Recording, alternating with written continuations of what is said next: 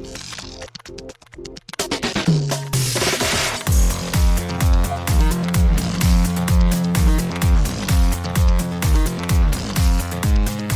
and welcome to Too Fast, Too Forever. There's all kinds of family. We chose this one. This is episode 135, Fast and Furious Spy Racers, Rio. I'm Joey Lewandowski. I'm Joe too, and this episode's brought to you by the CIA, Spy Kids website. The CIA is a U.S. government agency that provides information, what they call intelligence, on foreign countries to the President, the National Security Council, and other U.S. government officials to help them make good decisions about national security issues. Shout out to the CIA. Well, shout out to the CIA and welcome to our second of three in a row Spy Racers episodes.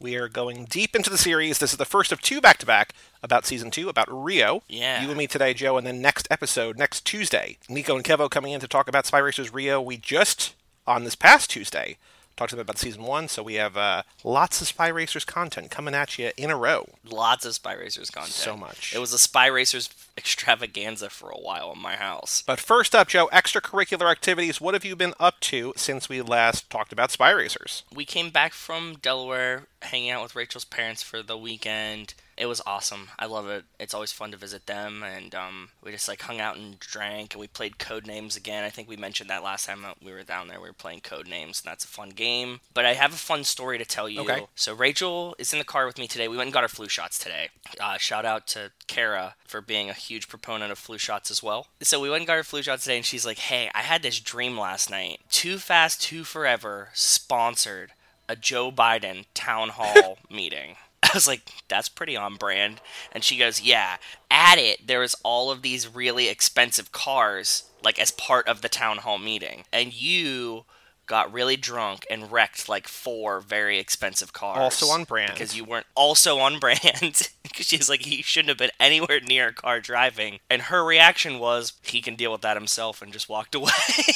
I think that's the right And I was like, yeah, also on That's brand. a thousand percent exactly what would have happened. So Rachel, we are we have now infiltrated Rachel's dreams. I was thinking actually crossover. I was thinking when you were talking about wrecking cars, I was thinking about Leo in Wolf of Wall Street on the Ludes, and then talking about going into dreams, talking about thinking about Leo and Inception. So this is just like a Leonardo DiCaprio podcast now, I guess. Or Rachel's Dream is just like different Leonardo DiCaprio movies within the context of Too Fast, Too Forever. Possibly. I'm a huge Leo fan. Are you a big Leo fan? I love Leo. I mean, there's so I will say this is I guess the first time we will We've never it. really talked about him. This is the first time I'm announcing it publicly. I don't think it's going to happen. If Mike and I do another actor podcast, I think I've told you about this. We, I want to do Twice Upon a Time in Hollywood, which is Leo and Brad, and do all of their movies Oh. in chronological order. Ooh. Have I, have I sent you this art or no? No, you haven't. Can I see on. it? Yeah, yeah, yeah. Let me find it. Oh man, dude, those are two of my favorite actors.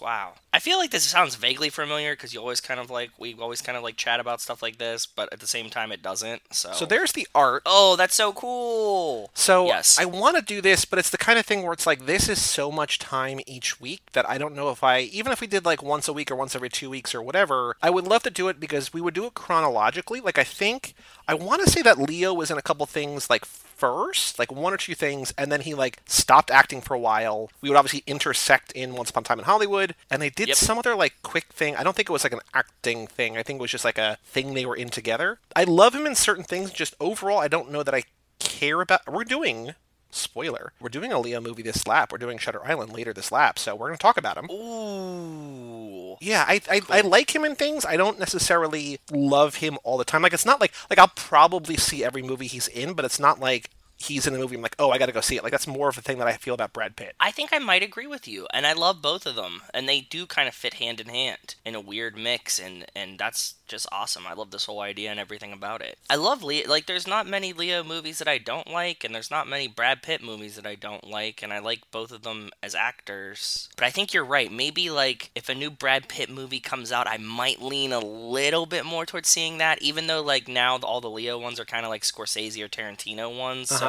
the movies might be better, quote unquote. Today, speaking of Leo, uh, the episode of Hanks for the Memories that's out, we announced the nominees for the Woodies, the Tom Hanks Awards, and Leo is nominated for. Catch Me If You Can. So, if people Oh, want to vote, such a great movie. you go to cageclub.me slash bracket and you can vote there. I love that movie, but I like Hanks is like good in that movie, but like Leo just steals. It's all movie. Leo. Yeah, yeah. For sure. That's one of my favorite movies. That's a great movie. Other than Rachel's Dream, what have you been up to? I think that's that's about sums it up. Nothing crazy. The only thing that pizza- you've done since Sunday is drive back and listen to Rachel tell a dream. Like I, I know that's not the case, but you know it's just funny that like We watched some football. we're not talking about sports anymore. I wasn't bringing it up, Thank man. you. That's Thank why I was was saving you from it. Boy, boy, oh boy. Don't even want to talk about it. Um, so I have okay. I have big news that I told you about already. I Cool. beat Spelunky 2. So okay, Congrats. Dan and whoever else doesn't want spoilers for Spelunky 2, skip ahead a little bit. When you beat the final boss, there's one of two paths you can take. Either number one, you can just walk out a door and end the game and get one ending, or you can shoot him with the specific item that you have to basically carry to the end,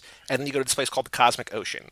And there are 99 levels, and you get as far as you can and just like this is thing. So last night, as we're recording this, this guy is the first one in the world. This game has been out for four weeks now. This guy was the first person in the world to beat the 99 levels and so he just became one with the cosmos. So i went that route. I, I went like i watched people play this online. Like i saw the guy who beat level 99 get to 75 like i watched a lot of that run. So like i kind of knew what to expect and it is wildly disorienting because like it's a brand new thing. This is going to get a little in the weeds for the game but part Okay. of the way to get to the final boss the real final boss is that you have to die but you have an item called the Ankh that brings you back to life. So you go to a place that, that you have to die, you can't get out of any other way, but it unlocks a secret exit. But you get revived by getting the item earlier in the game, whatever. But there's a lot of people that do things like that are that the community is dubbed Ankh skipping because it's where you don't have to use the Ankh, you can get past that in one way or another. Okay. People are trying to figure these out, and sometimes they're leaving them in the game, sometimes they're patching them out because it's not actually what's supposed to be done. The creators are patching them Yes, correct. Yeah, because there's like certain things like I I even noticed one time that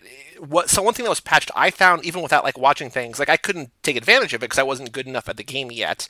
But I found a way that like was kind of an exploit. You were supposed to die, but if you like hid in a certain place, you wouldn't die and you could escape with a certain item, whatever. Every day there's something called the daily challenge. And the daily challenge means that anybody can play like so I was telling you this game is randomly generated every day or Yep. every every time you run it's just like a brand new procedurally generated. But every day there's something called the daily challenge. And what the daily challenge is is the same thing. So like you play, I play, Rachel plays, Wes plays, whoever plays, it's always the same exact run no matter what. So like it's basically who can get furthest, who can get the most money, whatever. It's fun with the, between friends, the community, and so on and so forth. Okay. I saw on Twitch there was a way that you could do an Ankh skip in the daily challenge.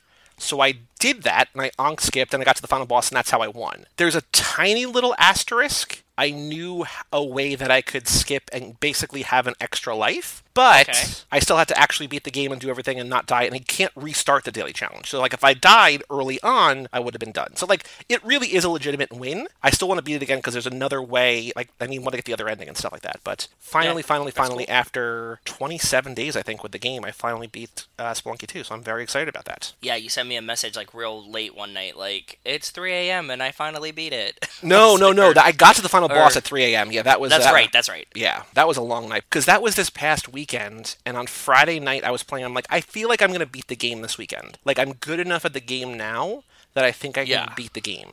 And I didn't, but then it wound up being Monday night, so I I missed it by a day. But uh, yeah, I played till 3 a.m. on Saturday night because I was like, I was like in the zone kind of, but it didn't. Yeah, yeah, yeah. It didn't work. But uh, I'm excited. I'm glad you beat it. I'm glad you're still having fun with it, and I'm st- like, there's still replayability for you. Oh, there's That's- so much, and there's still so much more that I have to do. So, like, you know, to say this is the best twenty dollars I've ever spent on a video game is still underselling. It's just, it's insane. It's insane. That's awesome. Cool. I started watching now that I beat Spelunky, I can sort of dial back and not play Spelunky twenty four seven. So I started watching some horror movies. I watched three new horror slash thriller movies.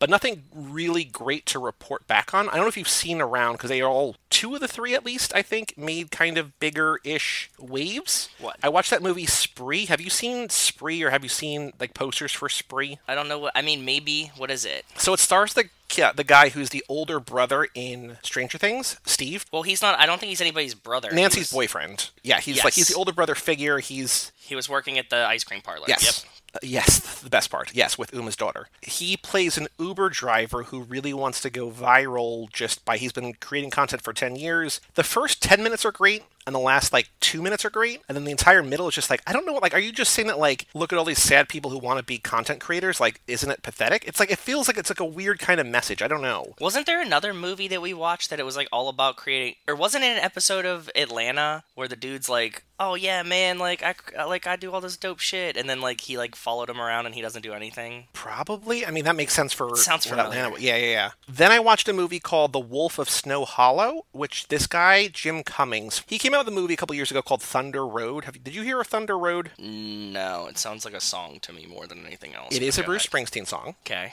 It's a movie where a guy is grieving the loss of his mother. It was a short film, and like it starts with him like dancing and singing along to Thunder Road at her funeral, like like she wanted supposedly, Ah. and just about him coming to terms with like this guy in both movies just shows every emotion. Like he just is like I don't want to say overacting because like it kind of it makes sense for the story, but it's like he is showing he's like literally He goes through the whole range. yes.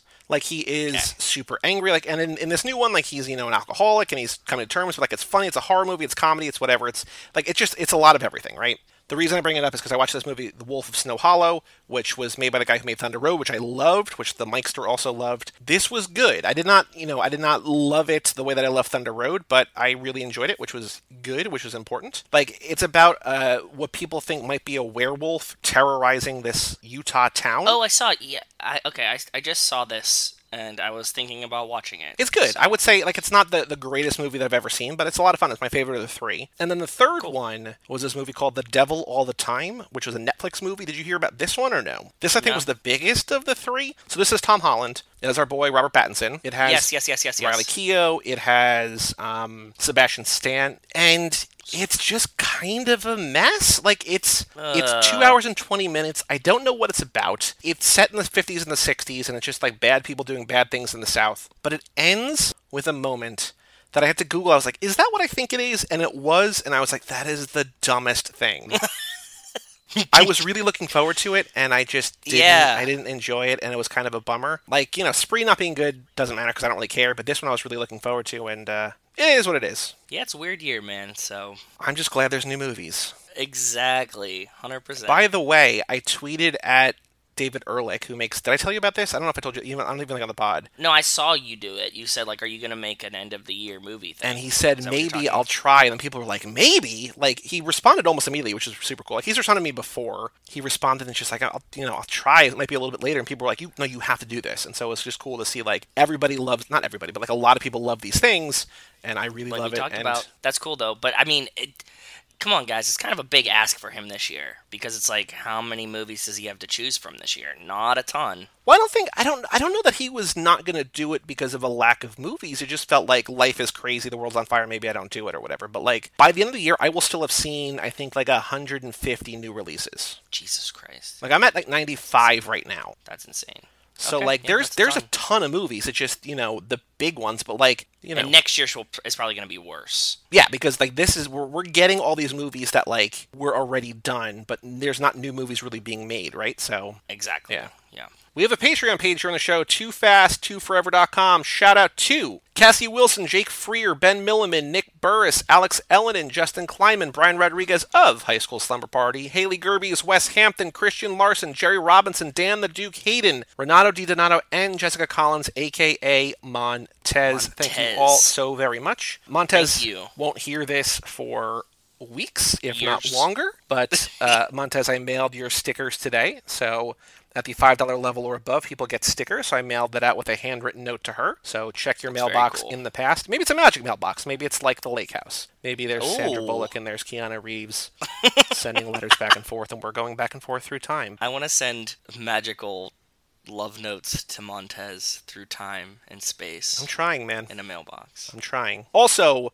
yesterday, as this comes out, I posted uh, a link with the link to the Fast and Furious quiz, the Fast and Furious minute, and the lap 8, 9, and 10 themes. So if you have not given the picks nice. yet, if you're thinking about upgrading, if you're anything like that, all the information is there in one handy place at toofast2forever.com. And Joe, we have an email address, family at cageclub.me, and I got to say, the floodgates kind of open. We have a bunch of emails this week. Okay, cool. Actually, before we get to the email, I want to say a couple things. Number one, the Comic Con panel has moved. As you may have noticed, They keep shifting it. it was not this week. it's better. Nico was more excited for this. I'm like, is this? Are you happy with these? Because he kept changing. We're like, yeah, it's fine. Like whenever you need us, we're there. Whatever. But Yep, it moved from yep. Wednesday to Thursday, and then moved from Thursday to Wednesday, October 28th. But instead of giving Nico three nights in a row, they're giving him three Wednesdays in a row, kind of like a regularly scheduled TV show, and he's very excited about that. Like it's prime time content weekly they can direct people to, which is I think very very cool. So we were Very going to awesome the him. third one, I think. So Wednesday the 28th is when we're going. Right before Halloween. Yes, Halloween week. We are talking about the Fast and the Furious. So more information about that. Are you dressing up? No, I'm not going the, anywhere. Are you dressing up for the panel? oh no. Why not? I guess I could wear just like a Vulcan. What what does Brian wear? Like a Vulcan shirt? I think I'll dress up as Han because I always look so much like him and I'm so cool. Oh boy. Okay. Sure. Sure. I also want to say before we get to the mailbox, uh, if people have watched Spy Racers Rio, like I don't know if people have watched it yet. You know, everybody's home, everybody's looking for it. I know that Wes started it.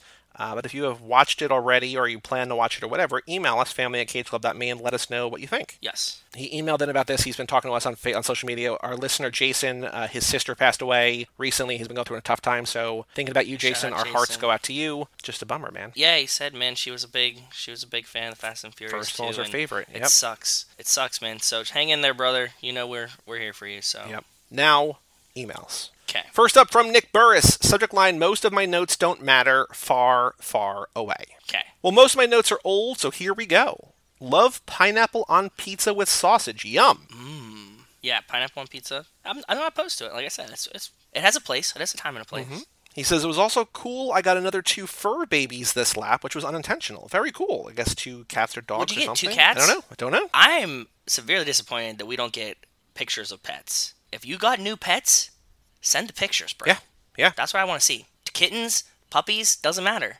Just send them. Yeah. I want to see pictures of new pets. That's my one of my favorite things in the world. He says, Girlfight, good movie, like Million Dollar Baby. Plus, there's the iconic Fast Connection. I still love it. Yeah, same, same. When I was deployed, that plane in six landed a couple times in Afghanistan. It is a big bitch. I guess the not a plane, the planet. Oh, really? I, I didn't know that it's like a specific plane. I guess so. I think that I remember somebody like being really excited about one of these giant planes landing in Florida at some point. Like one of my friends that was in Florida was like, "Oh, this giant plane is landing," and went to go see it. So that makes kind of sense, but I didn't know it was just like one plane. Like, yeah, that's cool. I guess Very so. cool. I didn't know either, but uh, that's what Nick says, and I, I trust him. He knows I trust him. he knows his vehicles. Yeah, he does. So I was looking at it from a half a mile away. It's extremely loud. To oh, he says it was, it's a big bitch, and he was looking at it from half a mile half mile away. So like it's crazy. You know what I mean? So Yeah. Said it's Yeah. extremely loud too, about as loud as the Prowler fighter jet taking off. Both rattled the hangar we worked out of. Well, I guess it has to have super strong engines to lift a plane that big. Yeah. So He says the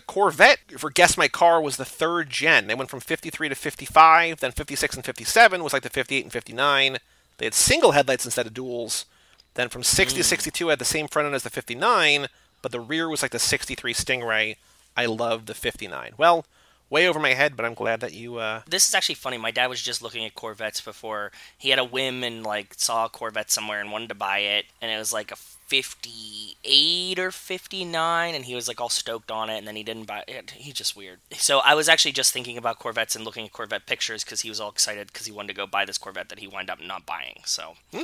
One more thing, listening to Hello from the Magic Tavern podcast. Have you heard of that one or no? no, have you? I have. I haven't listened to it, but I've heard of it. It says they did a little bit in episode 10, season 2 of a Fast and Furious improv. It was cool. It's a good podcast, too. Oh, cool. It says, anyway, could not find Strange Days anywhere. I know we realized that after the fact that, like, it's almost impossible to find. If you do find it, it's a great movie. Just it's hard to find. Yes. So So I'm listening to the episode now, but hopefully I will be able to leave earlier. But I help with the kids' breakfast before I go to work, so I get to NJ late. But a vacation is coming, so maybe I'll get caught up. Well, that would be cool. fingers crossed for your vacation, brother. Just for the sense that I feel like everybody needs a vacation right now. So Yeah. hope you get one. Catch you if I can. 4H Nick out. Four Horseman Nick out. Well, thank you, Nick, for writing in. It's been a while, but I'm glad you caught up. Yeah, glad you caught up. Glad you're still doing okay. It seems like so. That's always good to hear, brother. This next email, I sort of alluded to vaguely while you were driving. I don't know if you're going to remember this, but hmm. but we got an email Okay. from the mystery man himself, Renato Di Donato. Oh, nice. Happy to join the Too Fast, Too Forever fam, he says. We're happy to have you, brother. He says, Hey guys, long time listener, first time writing in. Probably could have written in sooner, but decided to join the Patreon once I was all caught up to the pod. Felt like the right Oh, time after all the hours of entertainment you've provided, especially with the last few months of lockdown going on in Melbourne, which has been brutal.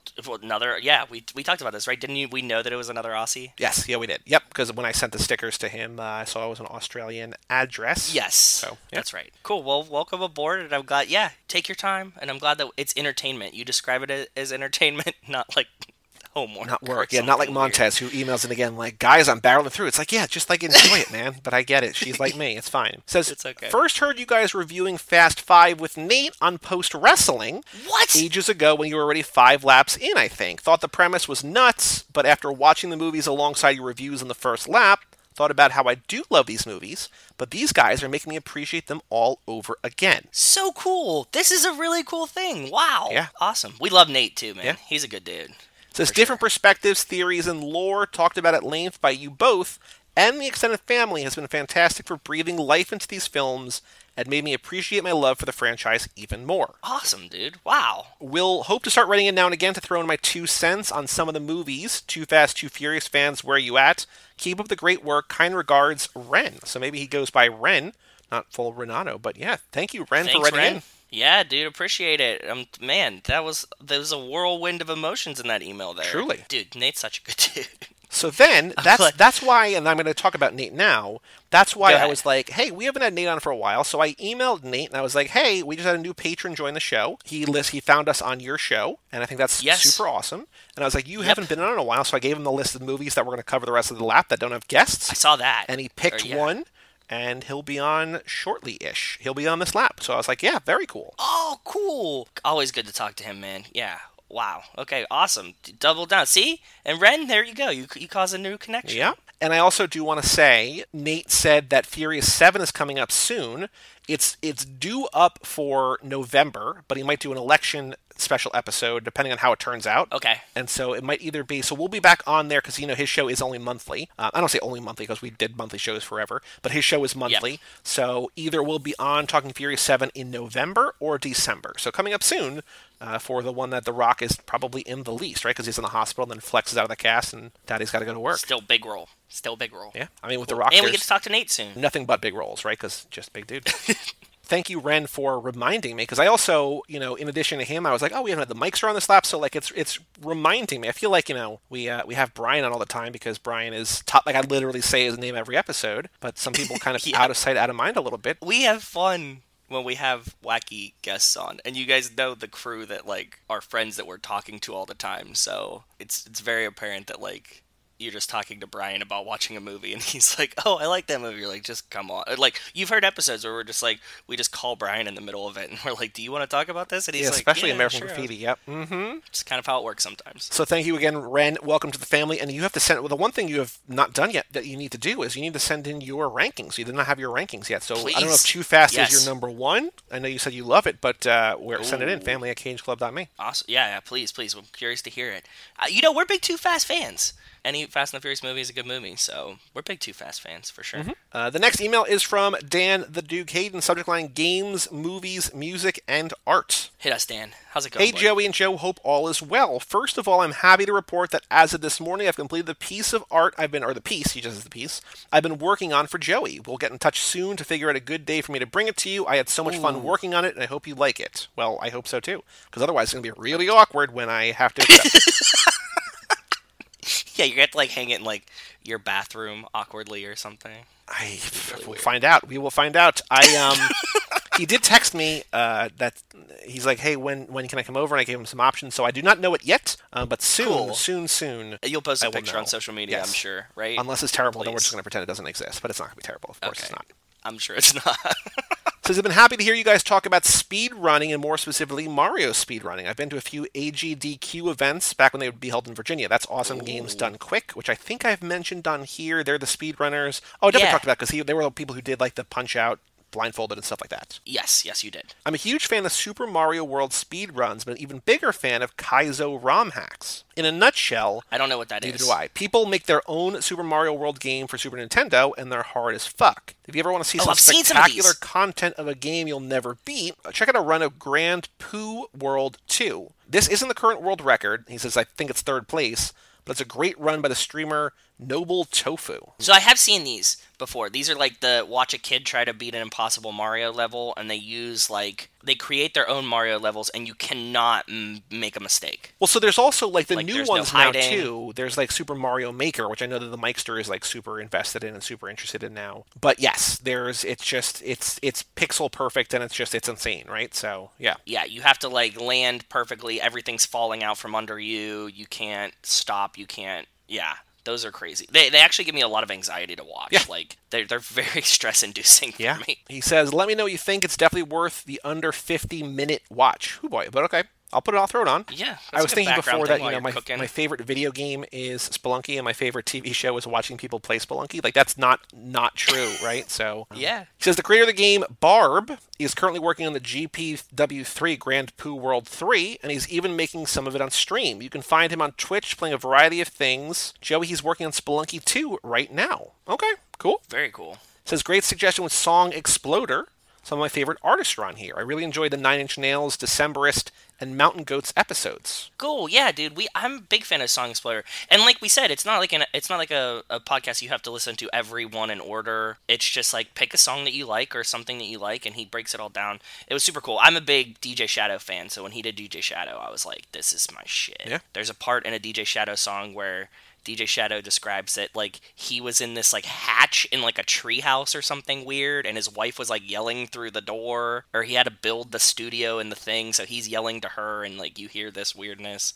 It was really cool. So it's kind of like how Cole just heard Emily Ratajkowski zipping her jacket and was like, that's a sample. Yeah, and, and building the roof, nail gun, nail gun, mm-hmm. nail gun.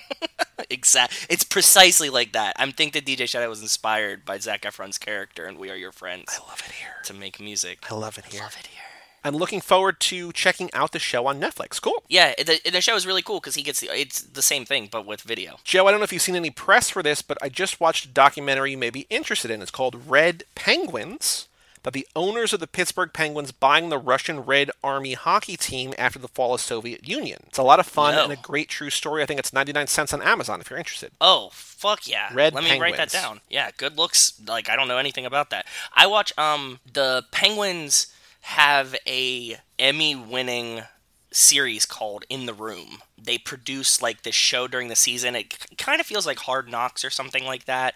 Like it has like this kind of vibe, even though it's not that. And um, I watch a lot of In the Room during the season because they'll play it like every. I think they make like one a week, and it's always like a week behind. So they'll show you like you know like the past three games and what they were traveling like, and like some in between stuff. So like yeah, I'm super fascinated by this hockey stuff. But this sounds really really cool, and I don't know the story or the movie. So perfect, thank you. Cool. He says, lastly, it was a fun change of pace listening to you guys talk about a Lifetime movie. I've also found myself fold- folding laundry, drinking a beer, and watching these god awful things with my wife when we have nothing better to do. Yep. They're great background you noise, but every once in a while you'll get to a gem of horrible dialogue or acting or both. And it will instantly become Yep. the thing my wife and I quote to each other for a month. You should all get together and see if we can make one of these things. How hard could it possibly be? You guys in? mine would be like so over the top it would become like one of these like spoof movies but i think that i i think that i could write a good lifetime movie at this point i know all the tropes there'd be a lot of bonking there'd be some pot like some you know hit somebody gets hit with a cast iron skillet there would be a murder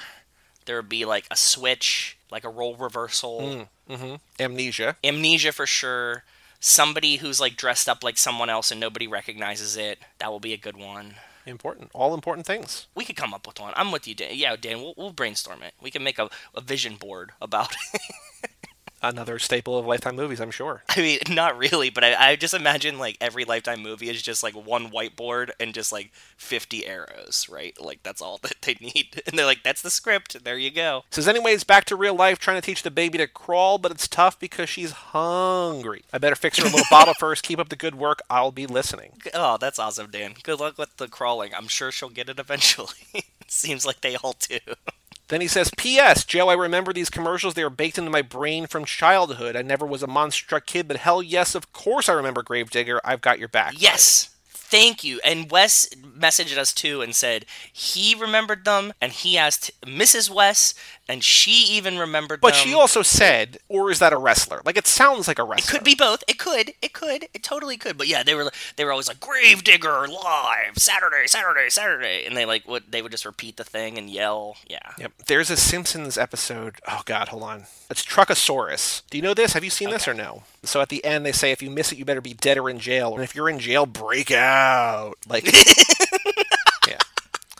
Exactly. Yes, that's what this. Next was. email from Alex Ellen in subject line Fuller House. Okay, what's up, Alex? And he's talking about what Nico and Kevin were talking about Fuller House. Correct. Cool. Listening to the talk of Fuller House sent me down a wiki hole. I'm, gus- I'm guessing y'all didn't know this since it wasn't mentioned, and I cannot believe, because I knew this, and I'm sure he knows this too, because he watches the show, cannot believe this was not brought up. I suggest Googling who did the theme for Fuller House. Do you know who did the theme for Fuller House? No. A little lady by the name Carly Rae Jepsen. Oh, really?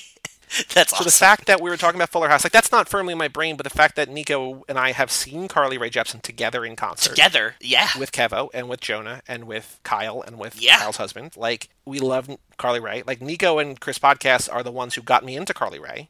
The fact that it did not come up that Carly Rae did the theme song is. Uh, I think we should have our like our fan card revoked. I think basically, but Alex, I knew that. I'm. It did not come up. I don't know why, but I'm glad that you brought it up because any any chance to talk about Carly Rae is a good excuse. yeah, that's no, I, I would never have known that. Uh, obviously, for Right. but that's really cool. There's no reason you should be able guys. to know that. No, no, not at all. And the last email we have is from the aforementioned Montez. What year is it? I don't remember. Guys, I've made it to the summer of 2019, lap four. I don't know how many consecutive hours I've listened to this by now. My husband said it's weird that I'm even listening in the shower and when I brush my teeth. I'm very committed to this. All of this to say, I'm under 100 episodes. I'm going to listen to every freaking one, even if it kills me. Maybe I'll eventually even watch past five. Who knows? Love Montez.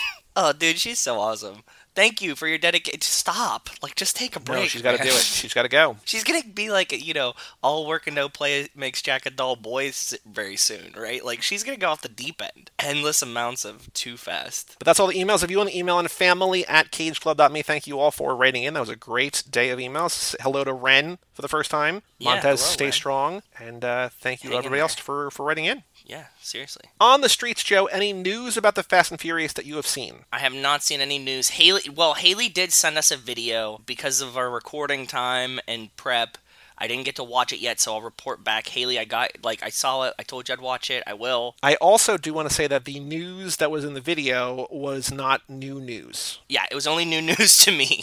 As usual, Joey knew it, but that's fine. I still want to watch the video and see if there's anything that we could talk about. So thank you. Because I think we briefly, and this is all going to sound like very like weird. It's fine. We'll talk about it next episode. But like, I think it's something we very briefly mentioned one time this lap. It feels like a little gossipy more than news, but it's also you know it goes into a lot of things we're talking about. But you'll report back on it next episode. Yes, I will. I don't think there's any other news that I have seen other than that. So Joe, whew, the Ana Lucia Cortez, Leticia Ortiz lost for a minute. Episode two for the road.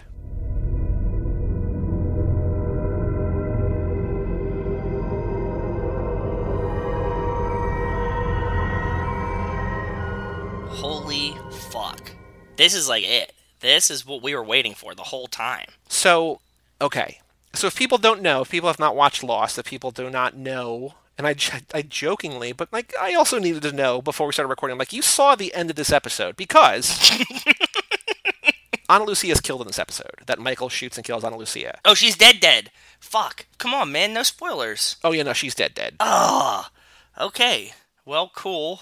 I was holding a thread hoping that she she made it through. Well, come on, man. They don't let her back. She didn't forget just for a minute. Well, so this is this is the question. So I had been saying all lap, and then I, as I realized what I was actually saying, uh, I needed to sort of pivot it. But like, I've, we I was pretty clear all along that we're only covering season two. Oh, that's true. Yeah, you did. T- like, yeah, because there's more seasons of this. I wondered if you had realized what that meant.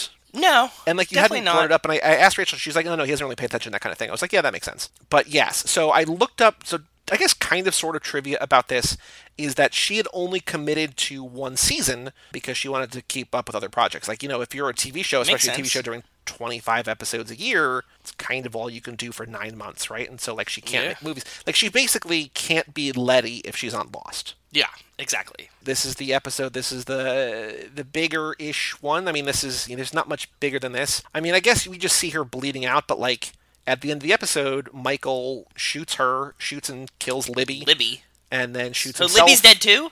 Yeah. Fuck, dude. I mean, she takes two to the stomach. Like that's the other thing. Like you know, they take gunshot wounds, but like you know, it's it's bad. Like it's you know, it's bad. And then he goes and get, he gets Henry and shoots himself in the arm. Yes, because he's So like trying to make, make it look, look like, like, uh, Henry did it. Yep. hmm That's what I'm guessing. Yep. That was the other thing that apparently Cynthia Watros, who plays Libby, also wanted to kind of keep her schedule open or whatever. Both of them just were essentially like they kind of wrote themselves off by having other projects coming up or whatever. But uh, yeah, this is the episode. So here's here's the big question before we talk about this episode. What? She is in some regards in the next episode, like in the episode called Question Mark, which is a great episode. Yeah.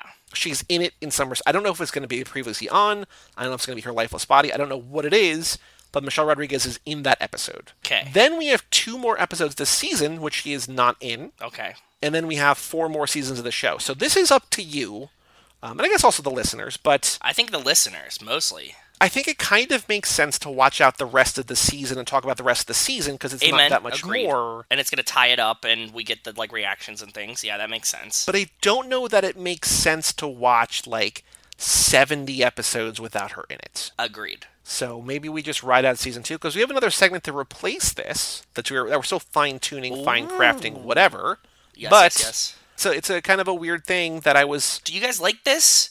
I'm more curious to hear what people think about it, right? Like, like I like the show. I'm gonna keep watching it. I'm gonna go through these, and I'm gonna talk to you about it. It's like whether or not we record when we talk about it or not. Yeah, because that's the thing. Like, I want to. So, like, uh, it's, it's, it's, it's, I'm of two minds here because, and we've not talked about this yet because I want. I didn't want to say like I didn't want this conversation until you saw this episode. I want to keep watching because I want to rewatch the whole thing, and I know that if we don't talk about it, I'm not gonna have a quote unquote reason to watch it. But Yes. at the same time, I don't know that it makes. I mean, the thing that we're replacing it with doesn't make any sense either. But like, it would be weird to talk about Lost for like another year and a half. True. After Michelle Rodriguez is not on the we show can't anymore. do it, dude. We need to keep on a schedule and just like keep doing them, but like not do this segment. Maybe I don't know.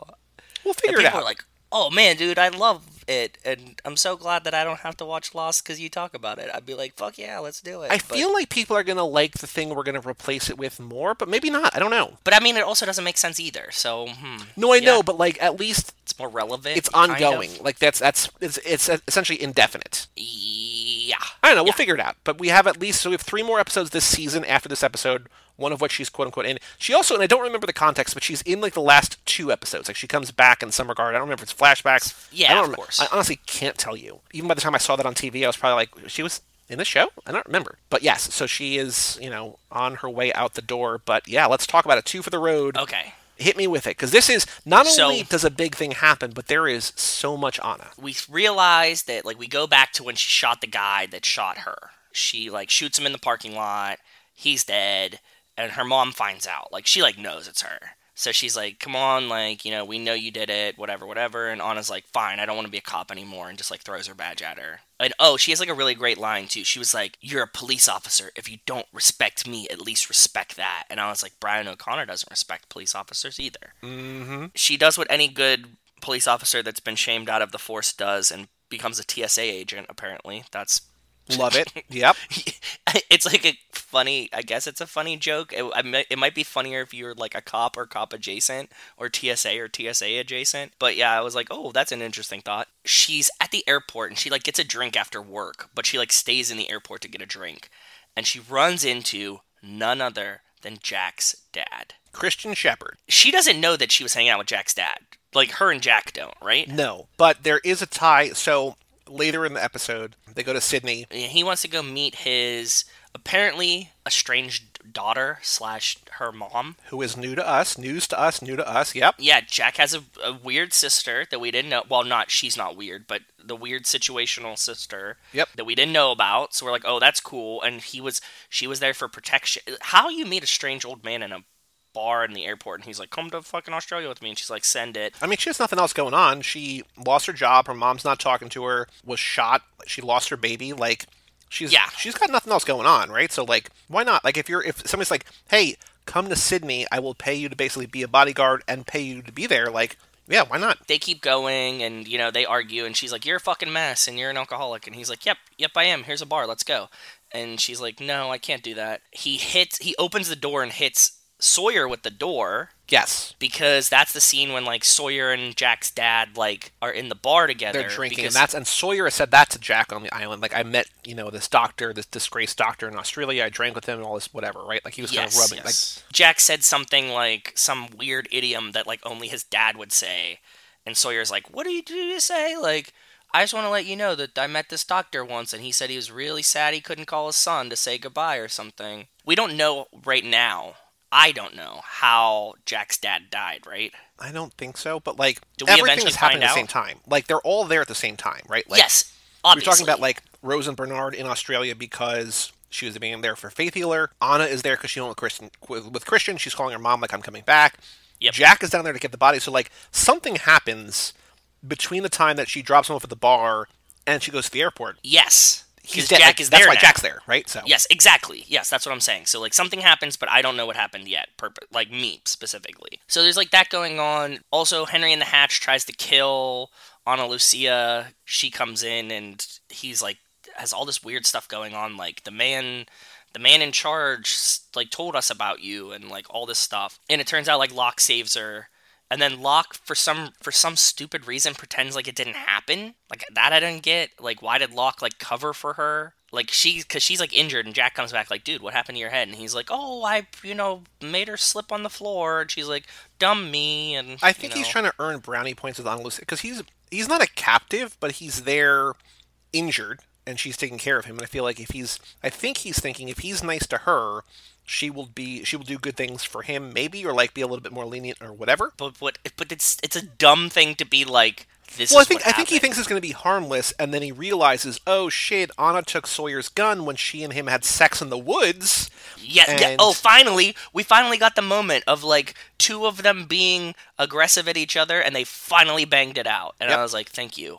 That's what should have happened a million times over in this show. So thank you. And then and then Locke delivers this like really great great line. He's like, "Jack, I think I have something to tell you." And it's like, no shit. Like we see Anna in there. She like slides a knife at him, at the at Henry, and it's like you know, cut yourself out. And then how Well, it's does classic Michael... like scumbag cop tactics, where it's like, give me a reason to shoot you. yes, He cut himself covering free, herself. and I had to I had to kill him because like he was he was free, like he was coming after me. Yes, exactly. But how does Michael wind up with the gun? Does he knock her out or something? Michael comes to. She says to him, "I couldn't do it. I couldn't kill him. I looked at him. I, I can't do this anymore." And he says, "I'll do it." He's like, you know, they have Walt. Basically, he doesn't say this, but like they have Walt. I hate all of them. Let me kill him. That's right. Says, "I'm sorry." Shoots her. Libby shows up. He gets startled. Shoots her twice. Yes. Opens the locked door. Shoots himself on the arm. Episode ends. So I think that he probably made some kind of like trade with them to like go get Henry back for them, or this was some kind of test for him. I, I think it's more so that he's like supposed to go get Henry back. Like instead of it being like a one to one trade where they bring them to the middle of the woods, they're like, go bring us Henry back, and we might give you Walt back, is what I'm guessing. That's what it would seem like. That's what it would seem like, but hopefully it's not that simple. I like it better when I can't put the stuff together. Like it's like more crazy, but I was actually talking to somebody about this, about you watching this for the first time, and I'm like, you're picking up on things that I think a lot of people didn't pick up on the time. But number one, you know, like you're 32 or whatever, as opposed to being 17 when it came out or whatever, Yeah. right? Also, Yeah. the fact that like this was such an important, transcendent, landmark show for so many reasons, but it paved the way for all these different shows after it. So, like comparatively, it's not nearly as sophisticated as a lot of other shows, and so I think Ah. in that regard, like it's a weird kind of thing, right? Where it's like you needed this for Breaking Bad, but like once you've seen Breaking Bad and you go back and watch this, you're like you're piecing together a lot of the random things, right? Exactly. And so I think it like it's cool, but it also kind of makes sense that like why um it's sometimes easy. It seems easy that like you're like, oh, like they're building a church. It's like, well, yeah, I mean, yeah, like it just but I feel like the way that so many shows now like take these disparate elements and combine them or whatever, right? Like it's just this cool thing that like what I'm trying to say, it's like a compliment in a way. It's like you're Yes. uh, you're such a more sophisticated TV viewer because like we all are. Like we all just Yep. have seen so get much. TV since this episode, since the show came out, that what was once like insane and groundbreaking, like can you like I can't believe what's happened next. You're like, oh, of course it's gonna be like A to B to C or whatever, right? So Yeah, it's yes. kind of it might be disappointing because like it's not as surprising, but at the same time it's like No, oh, it still like, gets me sometimes. Yeah. It definitely does. Like I'm, you're right, and it's it's just sophistication from consuming media. You've all you've, you've experienced this that you watch like a movie with your dad, and you're watching this. You're like, dude, you'll never guess what happens, and he's like, oh, this happens, and you're like, how the fuck did you know that? He's like, because it's like this 15 other movies that you haven't seen either, and you're like, oh, like the first time you see it, you're so surprised by it, but like whenever we watch, you know, 50 car movies, we're like, oh yeah, it's gonna be this. Yep. So. So what else in this episode? I think I have a bunch more notes that I want to go through, but anything else in this episode of note that you want to point out? No, I covered all the main things that I want. We've got some like look at like what the others like where they are. Michael talks about like that there's a bunch of women and children and like they're very scantily armed, so he thinks they could go take them. That's why they're trying to get the guns from Sawyer. Jack's just like a random asshole and like throws part of Sawyer's like manuscript that he's reading away. Like, what the fuck is up with that, bro? Like, just Anger, Why just, are you you such know. a dick all the time? Uh, the more that I, okay, so you know, you were talking about like what camps and like who's the heroes and things like that. Like when I watch this, my two favorite characters are well, like three are like Locke, Sawyer, and Hurley. But Hurley's like just like neutral good, right? Like he's not involved in anything bad. So Well, and now Hurley has like uh I know, lost the love. yeah, boy. It's gonna be rough. That sucks. In the flashback, so at the beginning of the flashback, she goes on top of a roof. There's the cars like the, car, the cop cars are all the lost numbers, but the roof looks like, and I don't know that it is, but it looks like I the know. roof from the gearing up montage when they go take down Johnny Tran. I a thousand percent thought this, and I didn't write the note down. But yes, you're hundred percent right. I agree with you. It looks like the one where, yep, they all like line up. But I mean, I guess it's like any rooftop garage in LA. But it very much reminded me of that too. like we don't have the same sites like the same distinctive landmarks and like there's not as much time spent up there but i was like this would be such an appropriate fast action if this is the same rooftop It would. It really, really would. so when she goes to australia with christian with with jack jack's dad christian uh, they give each other names he calls Fake her names. sarah and she calls him Yeah. tom sarah is jack's wife's name which is kind of like an interesting choice Ooh, okay. That's right, because he mentioned her before and like said her name. Oh, Okay. the we haven't talked about the greatest moment in this episode. Hurley wants to go on this romantic date with Libby, and that's the ultimate heartbreaking thing that she went to the thing to get to get wine for them to drink, right? Yeah. And- oh, I didn't connect that. That's right. He tells Sayid that he essentially wants to say anything her, like he wants a boombox so he can do the Yes. say anything, the John Cusack move from say anything. Sayid, Sayid's like, it probably won't work, man. Like, how about this? How about I just get you directions to like this ultimate romantic beach where I took uh, Shannon and and Libby's gonna love it. And so they walk around, they walk around, they get they're getting lost in the woods, and Libby, you know, jokes about Fred Flintstone like passing the same thing every time. Hurley's like, no, we're not lost, we're not lost. I know exactly where we are. He's like, there's the beach, and she's like, no. Hurley, this is our beach. Like, there's Jin, and Jin just like doing fish stuff. You know, she's like, "I'll go get wine. You go get this. Like, we'll have a nice, a, a nice moment or whatever." Yeah. So she goes off, and then Jin, in the greatest, the Yes. greatest thing in the world. There's just there's a couple of these online. Just the thumbs up, just like the my man. Like it's just it's a beautiful. I've seen this before, actually. I've seen this GIF a many a times now that I think about it. I love it so much. It's just you know, it's Jin Yeah. just being like, He's Nice. like, "You're doing good. Like, keep keep it up, bud. Like, he could see it. That's love it. awesome." What I also liked was that in the flashback, Anna hearing Jack's breakdown at the terminal uh, Yes. about getting his dad home is what prompts her to call the mom. But like just thinking about how devastating this mom's going to be, like when she gets to the airport and the flight never landed, right? Oh, yeah. it's a bummer. So here's the here's the information. Here's the trivia about the characters' deaths. So Anna was always meant to die at the end of the season because Michelle Rodriguez only committed to one season because she wanted to remain available for other projects. Makes sense. But because a lot of fans hated her character, because you know if you're not watching for why we're watching it, like she's just angry and like quick to pull a trigger, and she kills Shannon and whatever, whatever. Because of that, they decided that like, or they realized that this was not going to be like a shock, or like it was not going to be something that like people were really upset about. So they added Libby in there too. Yes. Okay. And so they chose to kill off Libby because she was a beloved character. Writers also ran out of ideas for her present day storyline. I talked about last episode. And I knew that she died, but I don't know. They still could bring her back in a flashback. But remember when Hurley's like, maybe I'll remember how I know you? Like, he, he remembers her from the mental hospital, but he doesn't remember. Yes. He makes a joke about that, too. He's just like, you know, I used to watch it all the time in the hospital. When I broke my hip. Like, just come on, man. Like, it's okay. yeah. I think the biggest issue with any show is when characters are happy, because when characters are happy, there's no conflict. And Yep. so if Hurley and Libby are just like in marital bliss, essentially, what are they? What are they supposed to do, right? Like you'd have to like inject like Kate into their relationship, which wouldn't work, or you know, like make like a love triangle or something, and like it's not gonna happen. It's just not. So They had ideas for her for flashbacks, which I think included like how she got to the hospital or whatever, but they just, you know, she wasn't available for later seasons, and so they just decided to kill her off too. makes sense. However, both Cynthia, Watro- Cynthia Watros and Michelle Rodriguez, the actresses, uh, have DUIs, and the, the writers had to be like, no, it's not because of their DUIs that we killed them off. But it's like, ooh, that's a kind of a weird, unfortunate coincidence. Oh God, that's not nice or fun. We knew about Michelle Rodriguez's, but not. Yes. And the only other note that I have about how this ended or whatever, Cynthia Watros, who plays Libby, was very upset when she learned that she was about to die, and the showrunners Damon Lindelof and Carlton Cuse felt so bad that they helped her get a pilot called My Ex Life. And so she was the star of this pilot, but the pilot didn't get picked up to series. Yeah. Um, Obviously, that didn't do too well because we So- don't know what it is. bummer. Yeah. Bummer. Next episode is question mark. It's just the episode is titled question mark. Uh, I think another great episode. Again, like we're in the sweet spot. We're in the real like a Yeah.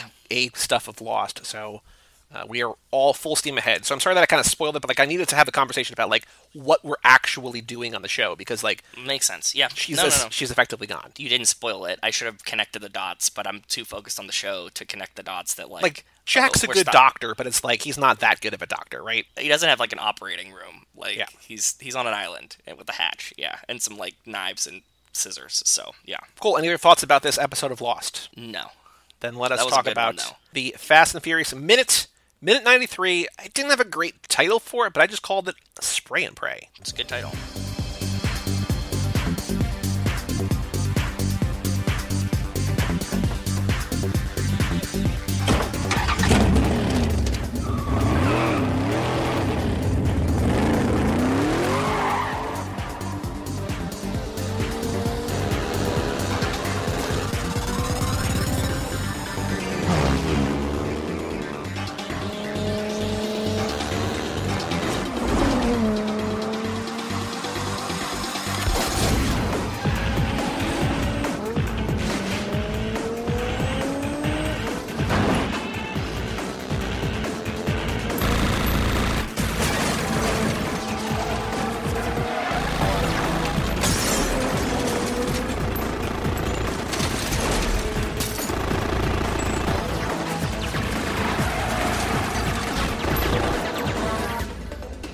This minute, Dom storms off back to the garage, gets in his charger, and peels out of the driveway. Yes. Brian chases after Johnny and Lance through the streets of Los Angeles. Johnny and Lance wheelie, then turn and spray the street with bullets from their SMGs. Brian hits the NOS to try to catch up to them. The NOS is a nice touch. I, always forget that he uses NOS here. It's the first time we've had NOS since the Too Soon Junior moment. So it's been a while. It's been a while, yeah, because we were t- you know 20 minutes chasing the truck, lots of grunting and speeding, but no NOS. Yeah. There's no dialogue in this minute, in this minute, as you just heard, as I just played the audio. Uh, Yeah. the song "Fourth Floor" continues. Actually, I don't even know if I'm gonna play the audio because, like, it's literally just this. Uh, maybe I will because there's the NOS sounds and stuff like that. I'll put it in there. You heard it. You know. For as much has happened in the last two minutes, there's not a ton that goes on here. No, it's just the beginning of the chase, and we're gonna get another chase. We're gonna be in a chase for a while, so there's there's not a lot that's going on. And we're sure. nearing the end of the movie. very near the end of the movie. when I watched the minute this morning, I was like, "There's one thing I would love to see you try to do." Um, and you are the king of Google Maps in the segment. Have you? And I know that you found thing. What did you find in terms of the route or where they are or where the race, the chase goes in this minute? You were talking about this, and I was like, of course I'm gonna try to figure out what street that they're on. That's duh. That's number one. And um, I found a source that's movie-locations.com. And I'm a big idiot because it gave us a bunch of the addresses of a bunch of things Which that you I found spent before, right? yeah, the hard way. This this just had them all in a list.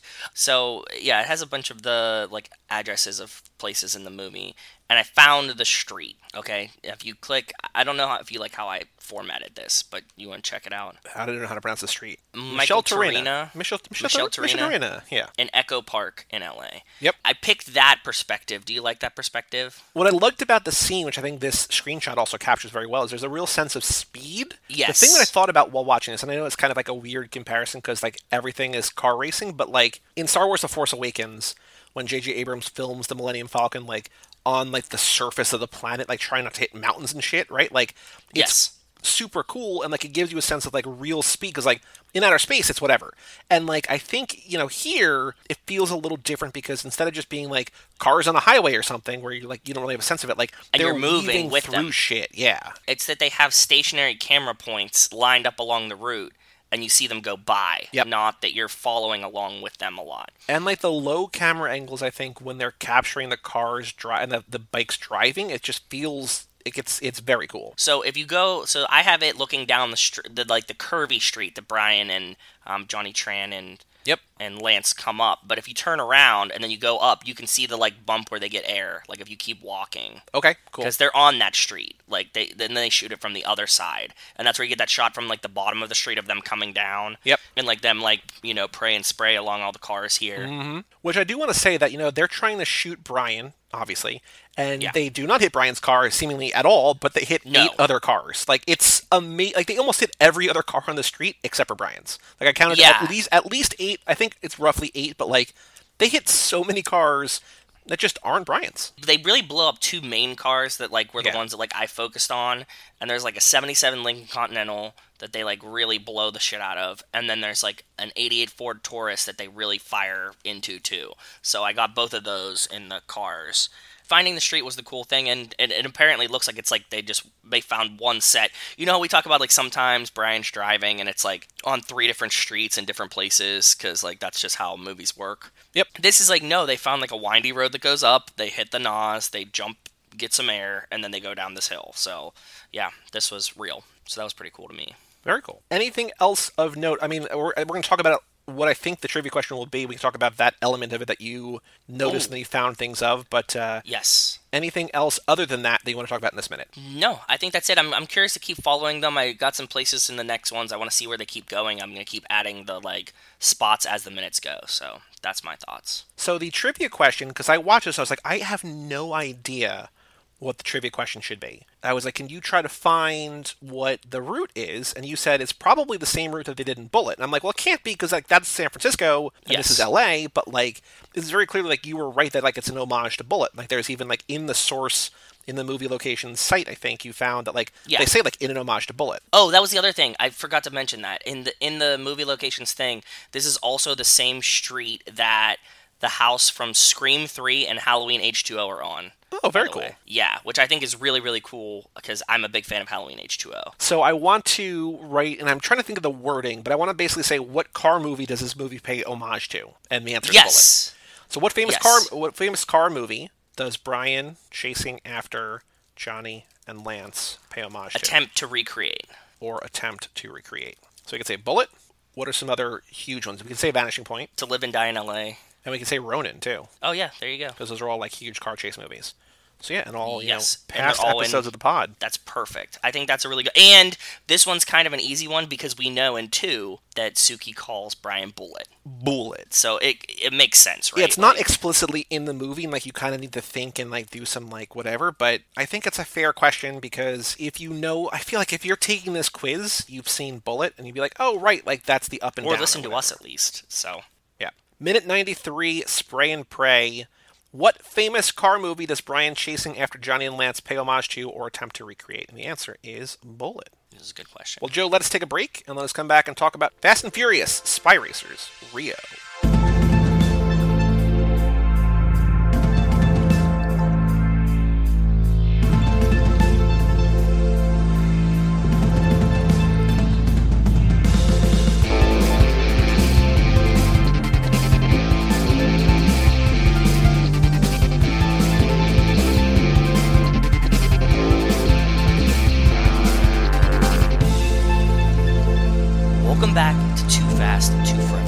Is episode number 135, Spy Racers, Season 2, Rio.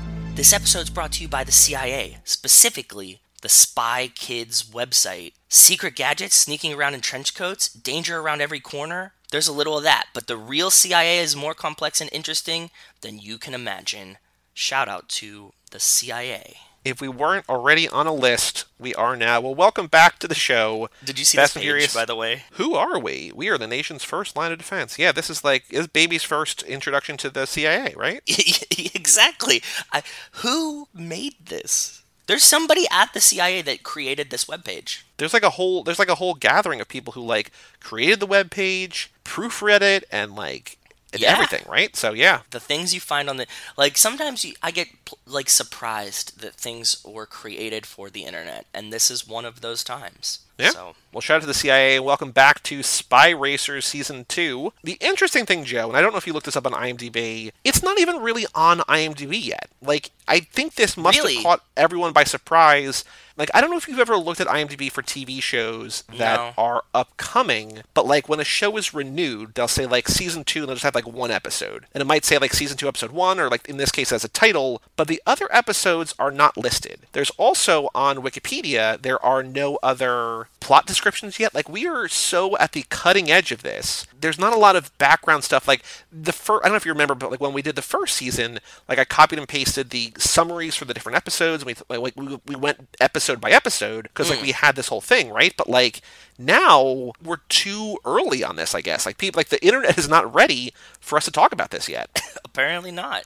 That's Crazy. No, that's very interesting. Yeah, I didn't think about it. No. So yeah, so I don't know that we can really go episode by episode. I also think based on our conversation with Nico and Kevo last time, the nature of Netflix series, it kind of feels like episodic, but it also just feels like this is a it's one story kind of, right? Yes, and I was thinking that as I was watching this. When we were talking to Nico and Kevo last time, it kind of felt like three different missions or through lines in season one. This one felt like two pieces, with maybe one being like a prelude. Because there's like the pre going to Rio, and then in, and I feel, and Rio feels like one giant mission. the the one thing that I was thinking about while watching this is that there's a not there's not a ton of racing in this, but the central action element is a race through the streets of Rio, which is in episode seven, right? Yes. But it does feel like we're building toward that moment The whole time. The whole time. Yeah. I was thinking also while like I'm glad that we talked about this again with Nico and Kevo because I don't know I don't know what our plan would have been like. I don't know if I would have rewatched the first season because we knew like I'm glad that we rearranged because I had I have the first season fresh in my brain. Same. And I'm also glad that we had the conversation about like what we want, what we expect, so on and so forth. But this felt kind of like a little bit of like a remix of Fast Five that does some cool things, but I feel Yeah. like could have done more, like way more in certain el- uh, certain areas, certain elements. I agree, and it seems like it it took a little bit different direction than the first season, and I think that it kind of cut out some of the elements that Nico and Kevo liked about the animation. Like you lose like some of these like Yoka moments and like these like cutaway kind of weird fun time things. Although the flashback animation to the main character, so okay, so on a broad scale, they go down. They're they're tracking this thing. Miss Nowhere's like, "You're not going to Rio. Interpol's got this," and then they can finally convince her that they're going to Interpol or they're going to Rio, and they're tracking this this race through the five the through the favelas. These five crime families, a very Gangs, Godfather, yeah. right? Uh, the five Brazilian crime families that run the favelas. There is this woman who has been blown up in a car crash a year before, and like immediately I was like, "Oh, she's not dead." Like that's just Yeah. what the that's just what the franchise does. Like, sh- there's no way she's dead. yep. Like they sent a team down. Like it's not a complicated plot, but it's also a complicated plot, and it's also all blurring in my brain. I'm starting to realize, like, when I watch this, I feel like I miss giant chunks of it, but it's just because it's like an eight part animated series.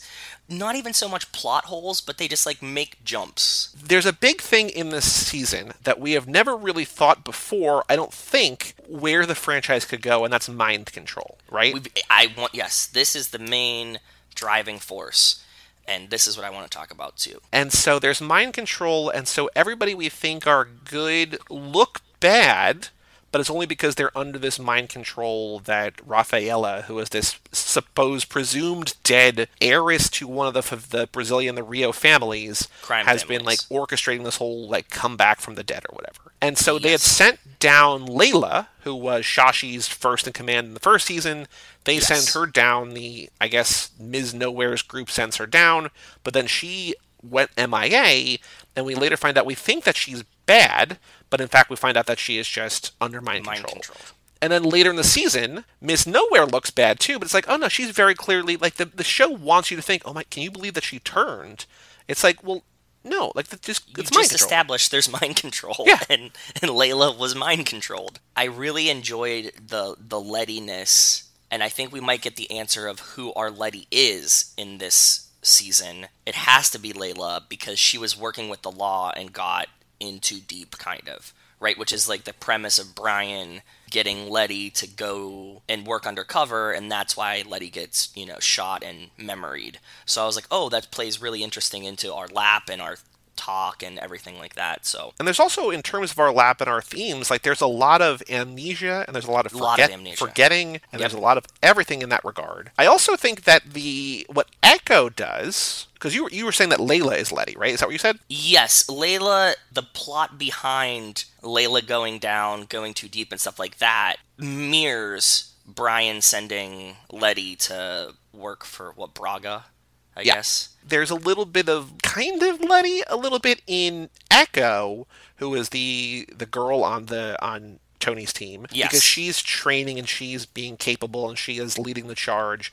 Although what I liked about her, and this is the one reference that Nico and Kevo won't get yet, is that they call her Little Nowhere, and she's like, "Don't call me Little Nowhere," and I was like, "That's such a little nobody thing to say," but she's Yes. behaving like Ms. Nowhere, yeah. I was thinking of Echo as either Little Nobody or as like the Elena to Miss Nowhere's uh, Hobbs. Yeah, that's fair. she's tagging along, but like there's you know like a sensei type relationship, teacher teacher student relationship going on there. the one thing that I was really my big regret, and I'm like, and, and I know that uh, hopefully Nico and Kev are not listening to this. I know that Elena is dead now, like so we can't have her back. But like, I feel like it's such a missed opportunity to go back to a place that we've already been, and the only reference to the fact that we were already there was that we use they go to the hideout once. Or they, that's what they use, right? They're like, "Oh, this is Dom's Yes. hideout. That's so that's so cool." I was trying to think like, there's not a ton of characters that we like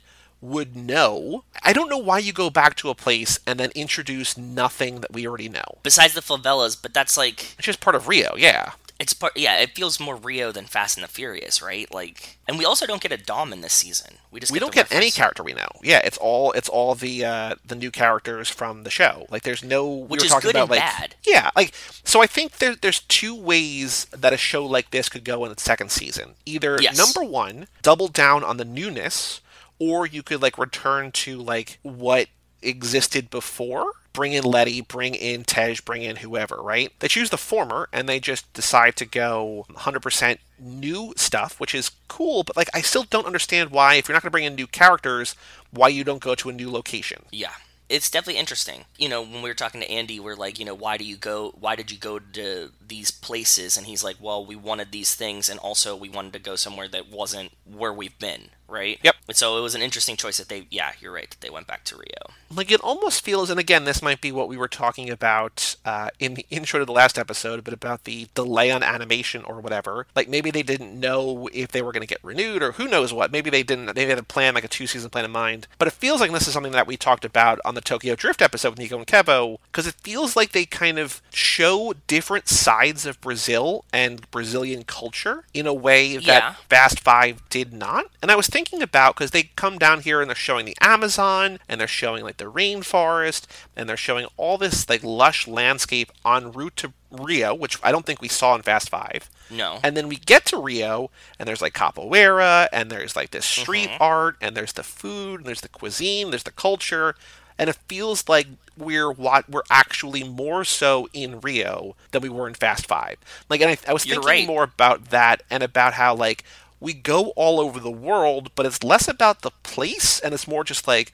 Hey, the family's in Rio. Hey, the family's in New York. Hey, the family's in London. Like we don't right. get a sense of that. And I feel, I wonder if the show was like there was a missed opportunity to highlight this culture and we want to do it, but it just feels like there's an opportunity to go more and they don't. I don't know. in the show or in the movies? Well, I'm saying, like, I think the show could have done more to remix, in a way, the fact that the movie was already there, But I think that the show, in terms of the culture, does a really good job, a much better job than the movies do. Yep. In terms of showing what's there, I just feel like it's good in certain elements and bad in other ways. Yeah, it kind of like shined a light on that. You're 100% right that we talk about like where has the family been, but for the most part, like if they're in London, they're in a hideout. If they're in Yep. Rio, they're in a favelas in the hideout. And like, yeah, you don't get the cultural elements of it, except maybe Tokyo Drift. I think they show a little bit more of Japan. But then going back to the conversation with Nico and Kevo, they said Mm-hmm. like that's not the real culture or whatever, right? Yep, 100% agreed. Yeah.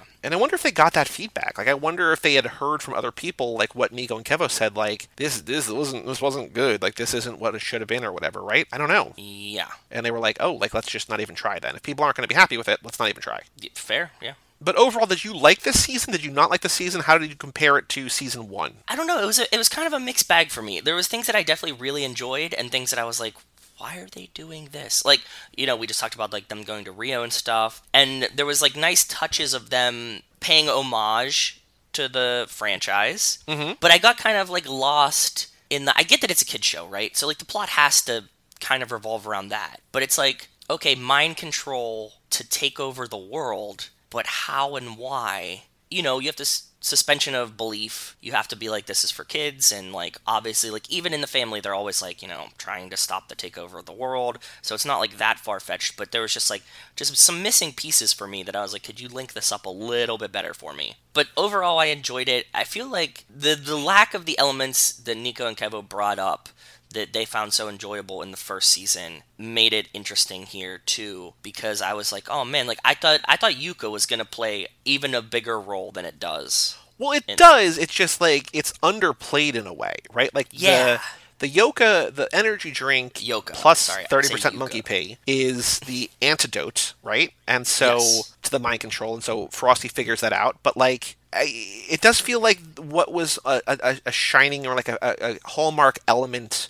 A Mm-hmm. key item to the, the first season is just like, oh yeah, it's important here, but we're not going to really actually focus on it. We're not gonna, actually going to talk about it too much. I was ready the whole time for like another good like Yoka fun time dance flash, you know, like Japanese kind of influenced Yep. mini mini part and it and it didn't come so i was like oh man like i don't know how i feel about that I did like, and I don't know if I said this before, because I meant to say it before when we were talking about when you were mentioning that missing that element of it. But I liked the flashback, like when we're learning Rafaela's art, like it's a, or when we're learning Rafaela's backstory. It's a different kind of art style, and I don't know how to describe it, but I think it's a very cool, very unique and different, visually different and visually striking art style to mm-hmm. show off we're like we're in the past now. yes We get that, like, so maybe maybe that's the kind of stand-in maybe that's Yeah. the stand-in for it because I think with animation, I think this is something we talked about with Nico and Kevo, is that like with animation, there's a real opportunity to like go crazy and do things you otherwise couldn't do live action, and they do that with like stunts and stuff. They speeding torpedo jump onto a moving airplane in water, which is crazy. Yes.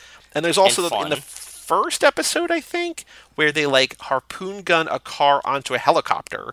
And it's stuff that like isn't crazy out of line or unexpected in the world, but like much easier to accomplish in Yes. animation than it would ever be in real life. And I think that's cool and I also think the different way to tell the story with the art styles is cool, but I feel like it's almost too grounded in reality a lot of the time. there was some cool things that I saw this season that I did like, and something that we really don't get in the Fast and the Furious that I want them to bring in, and it's probably personal bias involved. Okay. You know, we were we were kind of porting the characters, and we always talk about like what roles the family have, and we because we get that you know famous scene in Five where we like need a chameleon and a, the, you know all these things. In this one, it was really cool because Frosty is their hacker, but we see that Frosty's also their scientist, and we Yep. don't have a scientist in the Fast and the Furious. And I was like, that is really cool, and I have vested interest in this. Mhm. But I would really love for them to include a scientist as part of the team, and I think that would like because Cipher is a hacker. Everybody's a hacker now, yeah. Everybody's a hacker. Everybody's a driver. Everybody's brawn, but like you don't have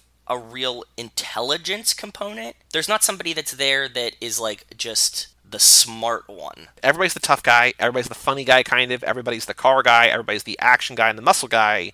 I guess I guess it would be Hobbs, but Hobbs also just seems kind of well rounded, right? Like he doesn't seem like Yeah, he's, not he's the, the all around. He's, He's, the like all around. he's Captain America. Yeah. Yeah, he's the Swiss Army knife one. That's like he can he can fight, but he can also drive. And and we've been talking about how everybody's becoming the hacker.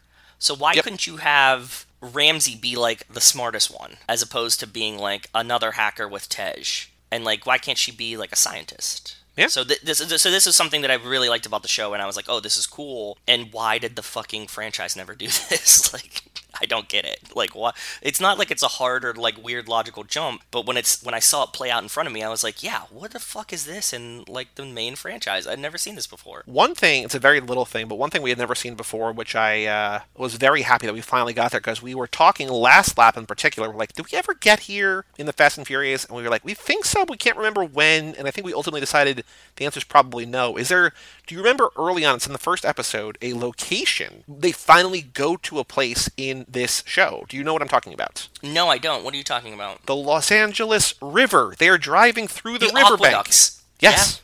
Yeah, I noticed it. And it was the thing that we said that we're like, we feel like every Fast and the Furious drives through the aqueducts at some point, and it's not. It's like Gone in 60 Seconds, and It's every other car movie, yeah. every other car movie goes through the LA aqueducts. Yep, you're right. I didn't even connect it, but yep. And they finally do it here, and I was like, oh, that's so cool. Finally, finally, finally. It's a great set piece. It's awesome and like super iconic, so it's cool that they went there. Yep, that's awesome. like the show does things like we talk about mind control which is new there's also invisibility cloak like there's more science here and i think that's just because again goes to your point like why don't we have a science guy but like i feel like they're opening the world into new possibilities through science right But even in Hobbs and Shaw, like we have a deadly virus, and uh, you know what? Maybe that's the scientist. I wasn't well really. there is there about the scientist in that right like the the not the maybe the russian guy or whatever like that one guy Yeah. that they like but it feels like that guy's not coming back he, he might even he might even be dead And like you can't make one of Hobbs's brothers the scientist. Like even though he was like the machinist,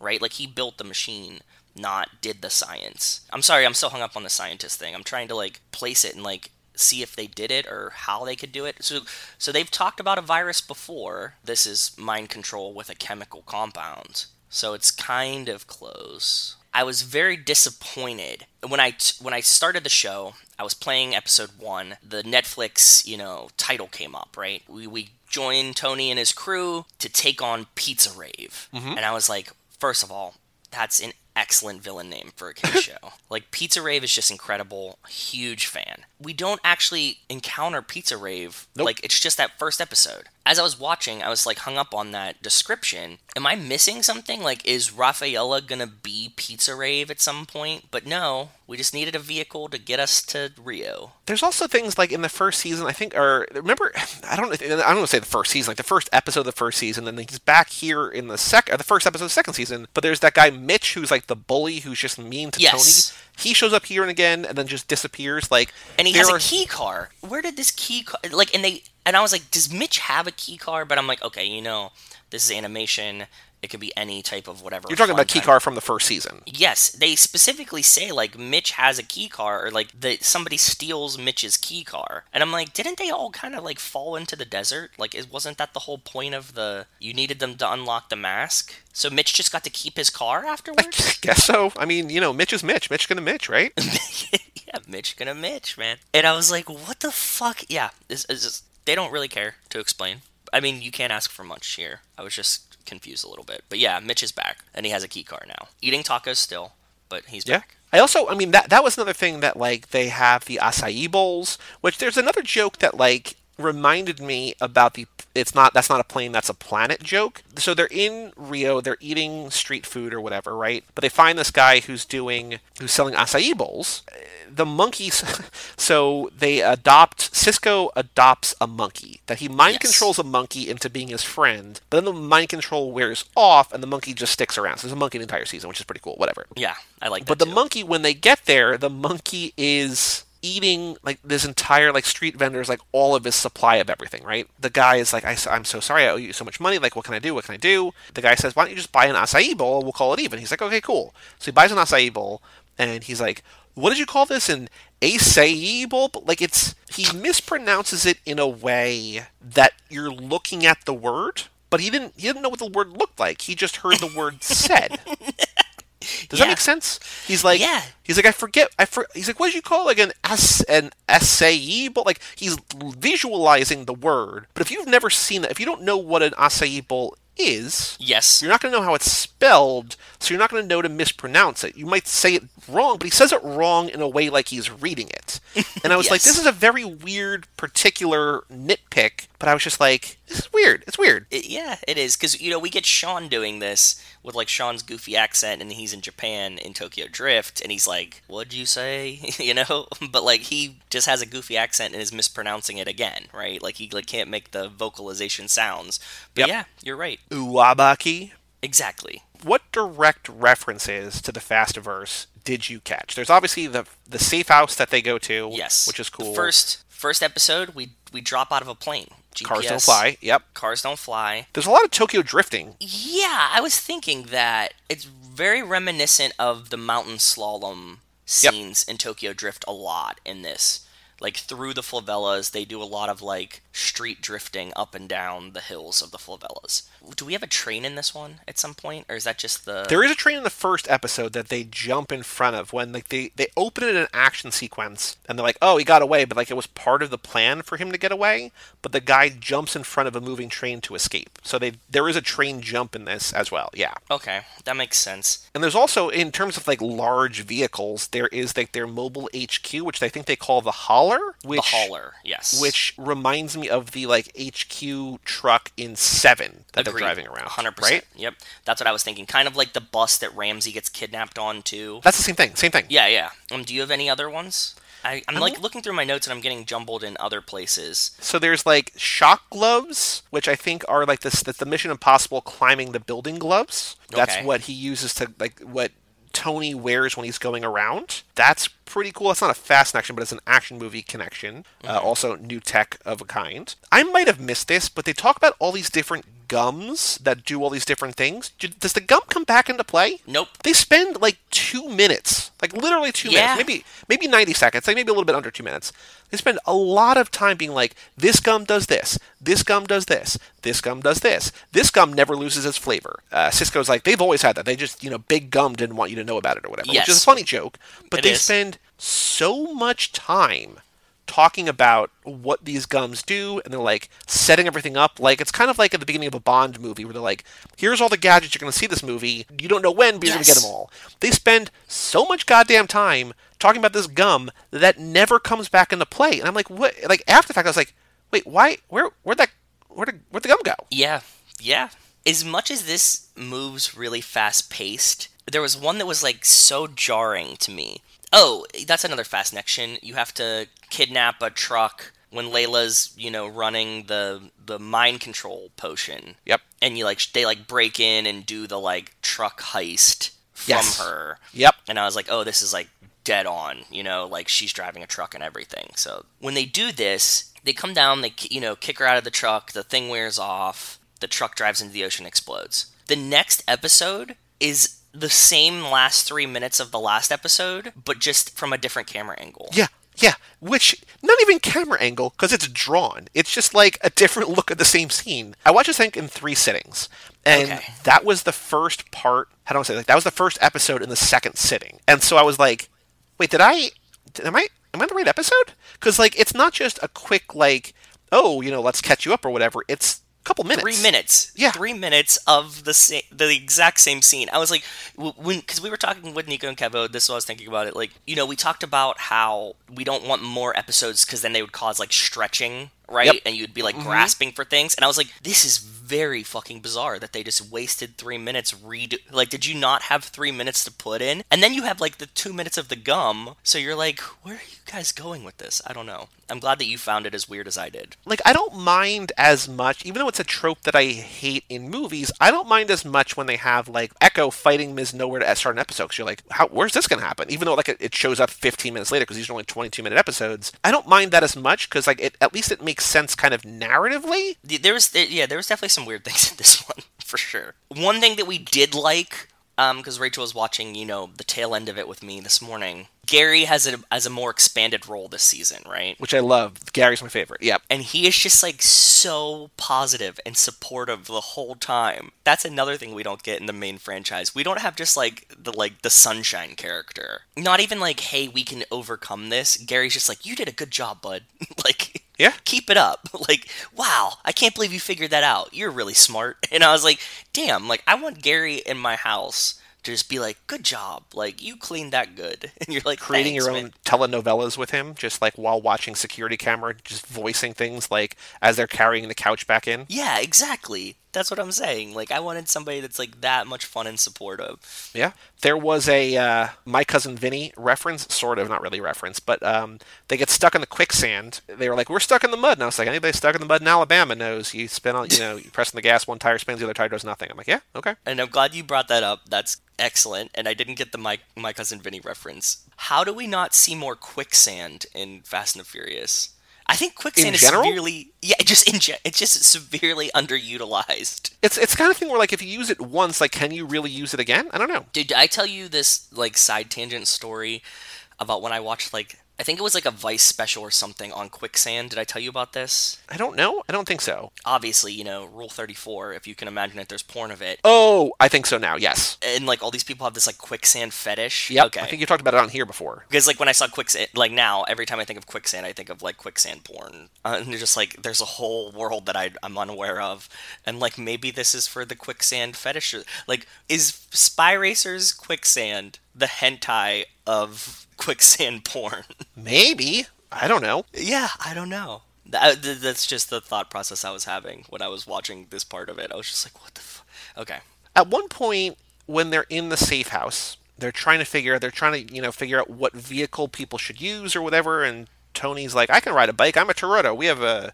You know, I think he said something like, "We have a history with bikes," and it's like, "No, no, you, no, you don't." He says I could drive everything. But Dom has never. I don't think he even come close. Like, I cannot even picture Dominic Toretto on a motorcycle. It'd have to be like a really big Harley, right? It wouldn't Guess. be like, like American Muscle. It couldn't be like you know Johnny Tran on a crocodile. like a Kawasaki or something. Yeah. Yeah, and we see Hattie on her motorcycle. She has Yep. one, Yep. and Brixton has one. Giselle. one. So there's a, they're in a safe house, right, in Brazil, in Rio, where Giselle has shown up with a motorcycle, and like they don't even reference her. There's a bike in Dom's safe house, and we know that Giselle and Han drove motorcycles. Yes. And we're not going to mention either of their names. That's okay, sure. Yeah, but I th- I think that's a creative choice, like we were talking about earlier. That that that's like they're like, look, like we're gonna stick to Spy Racers now. We did the like Dom appearance once, but it feels it does feel like a missed opportunity. Like, oh, isn't this Han's bike? And you'd be like, yeah, it's Han's bike, and like that's it. That's all you needed to do, right? I guess it's like how would they know Han, but also they could just know Han. Like it doesn't have to be like a I don't know. if if Dom's your cousin and he's constantly having family barbecues where Han and Giselle were at his house, Yep. it's not far fetched to imagine that they would have like met them in passing, right? True. One thing I really liked, they talk about the discovery of their family, right? Mm-hmm. The establishment of like who who knows who, and it's kind of reminiscent of when Brian is asking Mia like. How did the gang get together? I'm not. hey, fellow non-cops, how did Yeah. this gang get together? Tony has writ- had written a poem in school for an assignment, and his poem was about his love of engines. Yep. And that's how they all fell in love together. And it was like And this. they he rhymed carburetor with smell you later or see you later or something. yeah, exactly.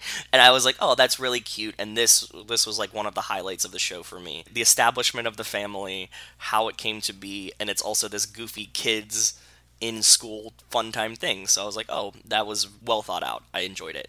Yeah. Another avenue that I guess they decided to try to go down in this in this thing is they bring in like a Brazilian sorcery flower, which I guess leads to the mind control. But it's just like, oh, they, like we were talking about how I think Nico made a joke about how like, oh, like Letty can just come back and be like, oh, yeah, I can control, people, I can, I can read people's minds now or whatever, right? But like they almost just like, oh yeah, like we have black magic now. Like, what are you gonna do about it? It's like, wait, what?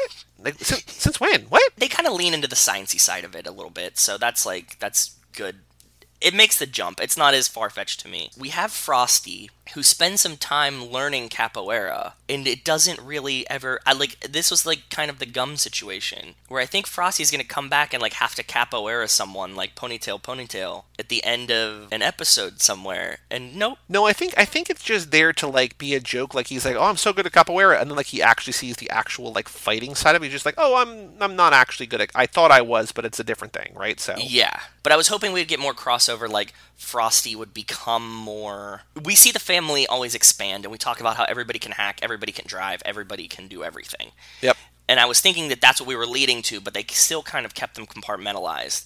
Like I was thinking, like Frosty was going to be like, "Oh, cool! Like I can fight now." Well, it does feel like Frosty is the only one who's like doing anything this season. Like I don't know, like Tony doesn't do anything. Tony takes a real firm back seat. Actually, I know. I will take that back. Tony does very little. Echo and Frosty do everything. Cisco just has a monkey, Yes, that's his char- That's his role this season. Yes. and Layla kind of has a decent amount to do, but she was there first. But like, it's amazing to me on retrospect, in retrospect, how little Tony, the star of the show, mm-hmm. does. they say like, "We don't need you right now, Tony, because we don't need somebody to drive real fast into a stupid situation." I was like, "Damn, that's a really good way to put it." But yeah, you're right. They just like they totally like shelf him. They don't even try to hide it. It's not like his character like like had to go away or like he was on a side mission or something. He's just like, nope, he's there, but they just shelf him. It- yeah, it's very it's interesting. weird. It's weird, man. There's Not a bad thing. It's just a strange decision. there's a lot of weird decisions in this one. It's great. And, like it's not bad. It's still enjoyable. It's just like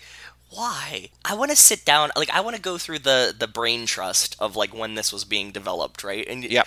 Just be like what what, what were the backbones of the like what what made you make these decisions? Were there decisions and why did you choose these ones? I think what's interesting about the, the, the, the grander, the wider scale, the the way to think about it in a more broad way is that we were saying at the end of the first season, it feels like this could just be it. Like there might not have to be a second season, but at the end of this season, they literally say, "We did Rio. What's next?" It's like, okay, like we're Yes. gonna we're gonna go on. Where the first season was like, this could just be a self-contained thing. Now we're like, okay, this is the same crew, the same family, whatever. Now they're just gonna be they're gonna go on mission to mission around the world or whatever, right? So mm-hmm. one of my favorite parts, like, you know, thematic big parts of this season, they're tasks and the growth that we get from Echo, right? Like, they're setting her up to become Little Nowhere. Yep. And mm-hmm. that she can eventually become the, like, the brain trust in this crew. Like, that she's going to be the one that's, like, in charge, kind of. this season is all about her as like breakout character, kind of. Yes. And I was like, oh, that's awesome. This was an interesting choice that I enjoyed and didn't have too much question about. And I was like,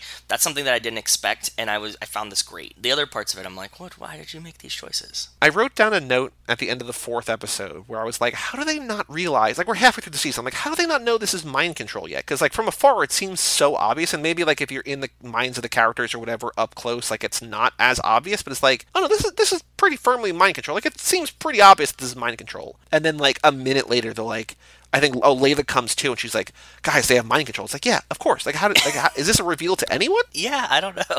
going to the conversation we had last episode with Nico and Kevo, maybe I don't know who the target audience is or whatever, right? But like mm-hmm. feels like maybe kids don't don't know what's going on. They have to like spell it out, but it just seems so obvious like, oh yeah, no, like there's and maybe I don't know because again they once again double down on the like, can you believe that Ms. Nowhere is evil? Now it's like, well, she she's not. It's mind control. Like, so I guess either the show is playing to children or someone. I don't know, but it's like I don't know. They're getting to the end. Rafaela is trying to steal the spy plane because that's what she's going to use to Yep. take mind control all over the planet. The uh, acai bowl guy, I think that's him, right? With the kid, isn't that the Uh, acai yes, bowl? because he the kid rats them out. Like he take a picture because there's like this tattoo that has like the formula for the mind control, Mm-hmm. and the kid rats them out, and then they save the grandpa, and Oh, so, so then like they're there. they're on the side. Yeah, I think so. and they're like, okay, we need to like you know get into the water to stop her from stealing the spy plane. Yep. And he's like, here's the detonator to like, and they're under mind control. So he's like, I'm I'm gonna blow up the dock so you guys can't get to her. And the detonator looks like a Juul. Like it literally.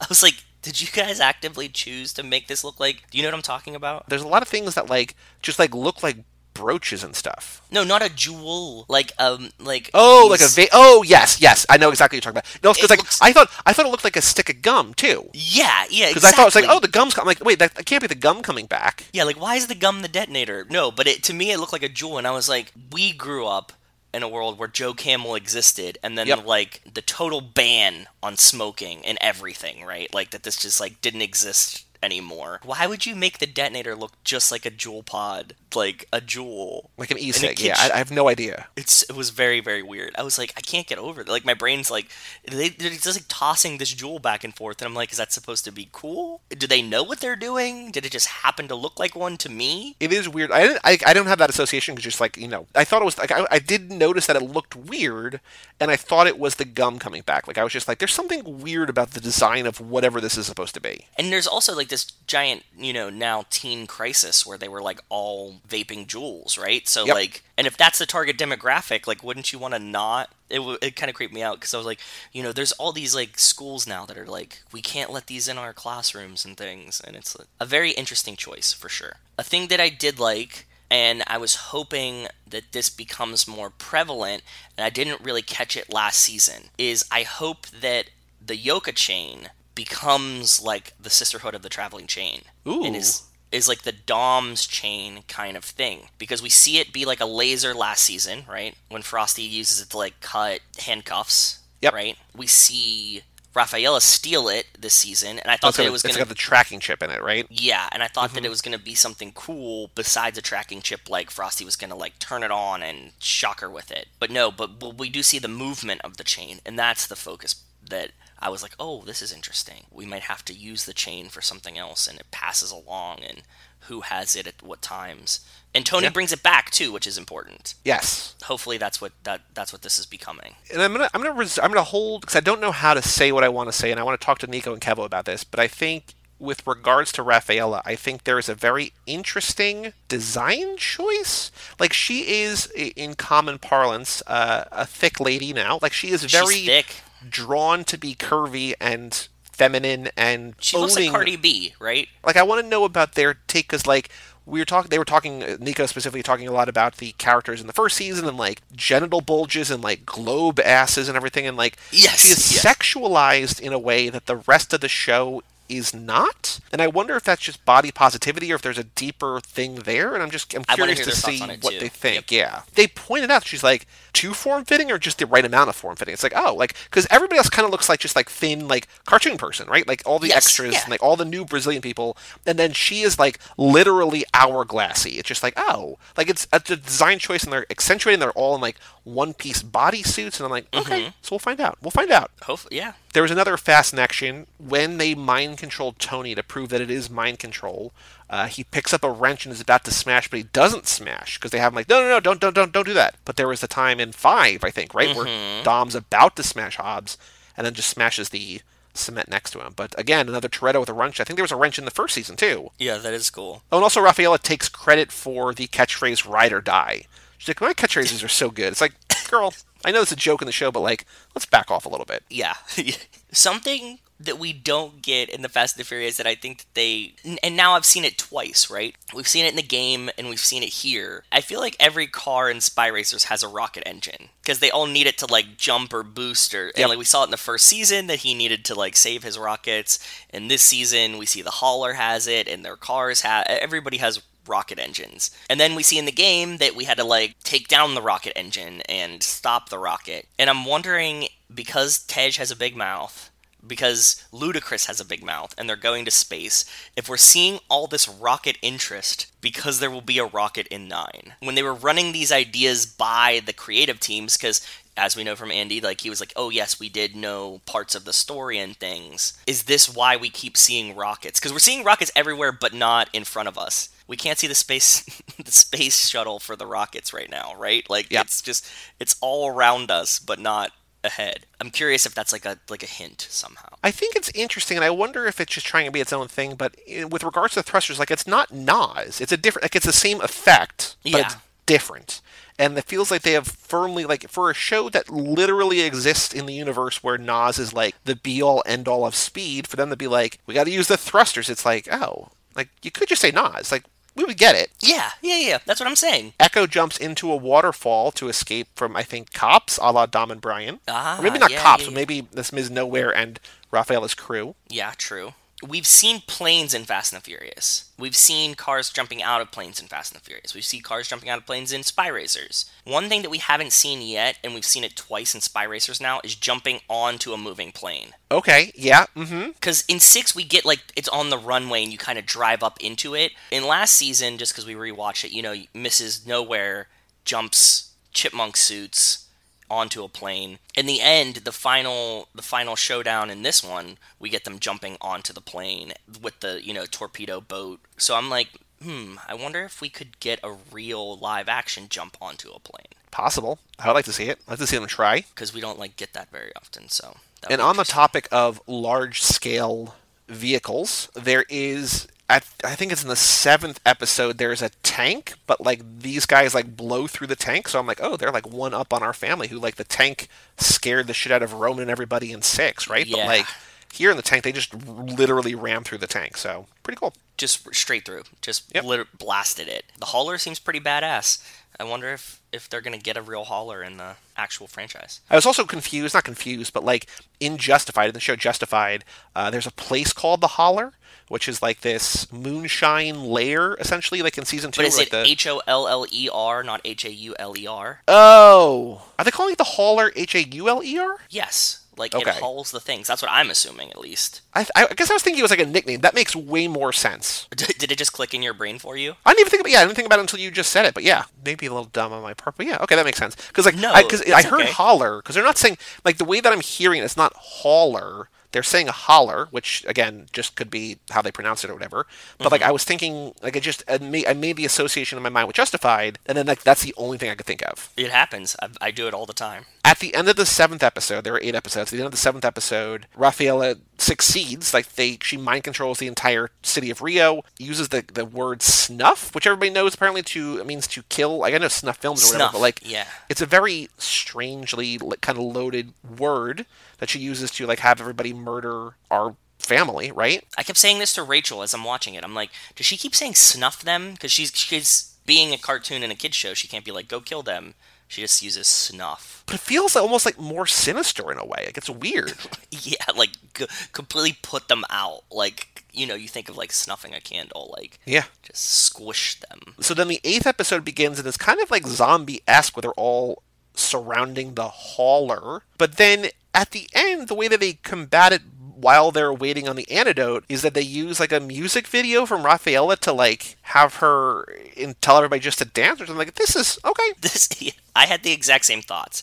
It was very zombie esque of them being in the hauler and the and the people rocking it, right? Like this is like Walking Dead or any zombie movie. We see this all the time, right? Yep. I really enjoyed the use of her music video telling them to dance as the solution because it felt so genuine for children. Like it wasn't this grandiose idea that saves them in the end, right? It's that you just tell everybody to dance and be happy, and everybody starts dancing and be happy, and then you win. And I was like, oh, that's cool. It's it's like so wholesome and gentle that I was like, I really enjoyed that part of it. The standby while they wait for it is just like, hey, everybody just have a good time. Like we're in Rio, just have a good time. Dance, listen to some music. There's a lot of dubstep in this season, apparently. So yeah. Is there anything else of note? Any other notes? Knowing that we're going to talk about this again with Nico and Kevo in just a couple days, but uh, anything else that you want to talk about now before we come back and talk about it then? No, I think that's that's pretty much it. That's I think that's all. I, th- I covered everything that I was that I was noting and taking note of when we were watching it. So Overall, do you did you like this more or less than the first season? it's tough. I don't know. It's different, right? It's it's much different. I I like this in the idea that I like the direction that it could be leading to. In You in what what in what way? Like I know what you mean, but like in in, in what way in particular? that they made the creative choice that they're going to establish these characters. These Yep. are going to be the characters. I like the growth of Echo. I like that Frosty was a scientist. I I like these this progression. So I think this could be a nice leading point that now they're like firmly a team of spies. They exist as a team of spies now. Like we've established these things. They have a better place to begin at in three. Because i think that like we were talking about like one kind of ended like this could have been standalone thing but now like we have the the backbone the foundation of where this can go and that's really interesting to me. I think it would have been maybe cooler, quote unquote cooler, if they loaded season two up with cameos, but I think the kind of short term frustrations, maybe like, oh, we could have had Letty, we could have had Tej, we could have had whatever, we could have had this, we could have had that. I think the fact that they didn't do all that is smart because it sets up for like long term, more developed character success, sort of. Exactly. 100% with you. And we've talked about this with West before. Any new content is good content, right? So that's the best takeaway I have from this is that they're setting it up to have long term success to give us more of it. And that's the most reassuring part of watching this season. Yeah. Any other closing thoughts? Are you good? Yeah, if you like the first season, check out this season. Any new content is good content. So it gives us something to talk about and something to think about. And I'm really hoping that as you get like Nico's five year projection theory is what's happening here. Yeah, that for sure. we could eventually bring these guys into the live action and you know start to do those kind of things. Like how cool would it be if we're like watching 10 and like Echo shows up? Or yeah, like or in the Letty Let if that ever happens, right? And then they're just like, "Oh, we need a little bit of help." And that's when Echo comes in cuz Echo feels like she is I don't know, and again, I think it just might be because season two just feel like he doesn't have anything to do, but it doesn't feel like Tony is necessarily becoming the lead of the show. Like it feels like they're in a way grooming Echo to be the f- the future face of the franchise in a way. I think so too. Which is like cool. Echo and Frosty, like because Tony was just like you're in, but I, I think them diminishing his role in this one makes it more interesting in the long term too. It will be really cool to see some version of this universe where like Cam and Frosty and Echo all like have to like cross paths and it all converges. I agree. So next week we are doubling down on this episode, this content, this show, this season. Nico and Kevo coming back to talk about Fast and Furious Spy Racers Rio. Then on Friday, Universal Soldier Day of Reckoning, which is on the docket right now. Joe, have you ever seen this movie or the original Universal Soldier? Nope, neither. So I watched the original Universal Soldier. When when, when did I watch it?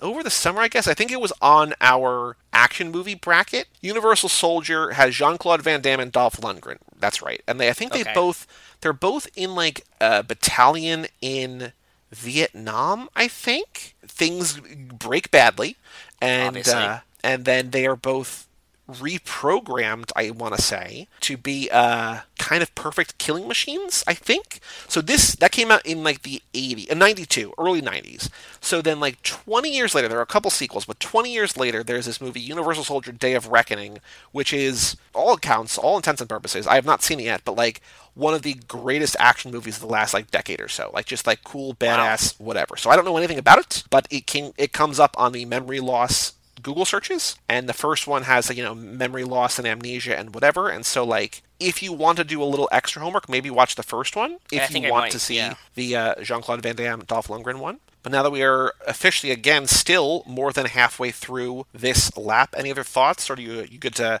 pack it up and come back next time? I'm good to pack it up and talk, and, and I'm curious to hear what Nico and Kevo have to say about this. Remember Nico? How much Nico loved Ms. Nowhere's "Save the Children" moment? Yeah, I wonder if he's going to like because she is she's removed from so much of this to be the bad person, right? For reasons mm-hmm. like you know mind control or whatever. But I wonder if they're going to like this or not. I'm, I'm very, very curious. That's what I'm thinking too. Well, that'll be on Tuesday. But for all things Too Fast, Too Forever, you go to cageclub.me, facebook.com slash Too Fast, Too Forever, or at Too Fast, Too Forever on Twitter and Instagram. Email us, family at cageclub.me. Check out our Patreon page at Too Fast, TooForever.com. Shout out to everyone who supports us over there. We've got a three or four or five, maybe more patron picks this lap, so we still got a lot to go through. I mean, we have a lot more of this Nice. lap to go through.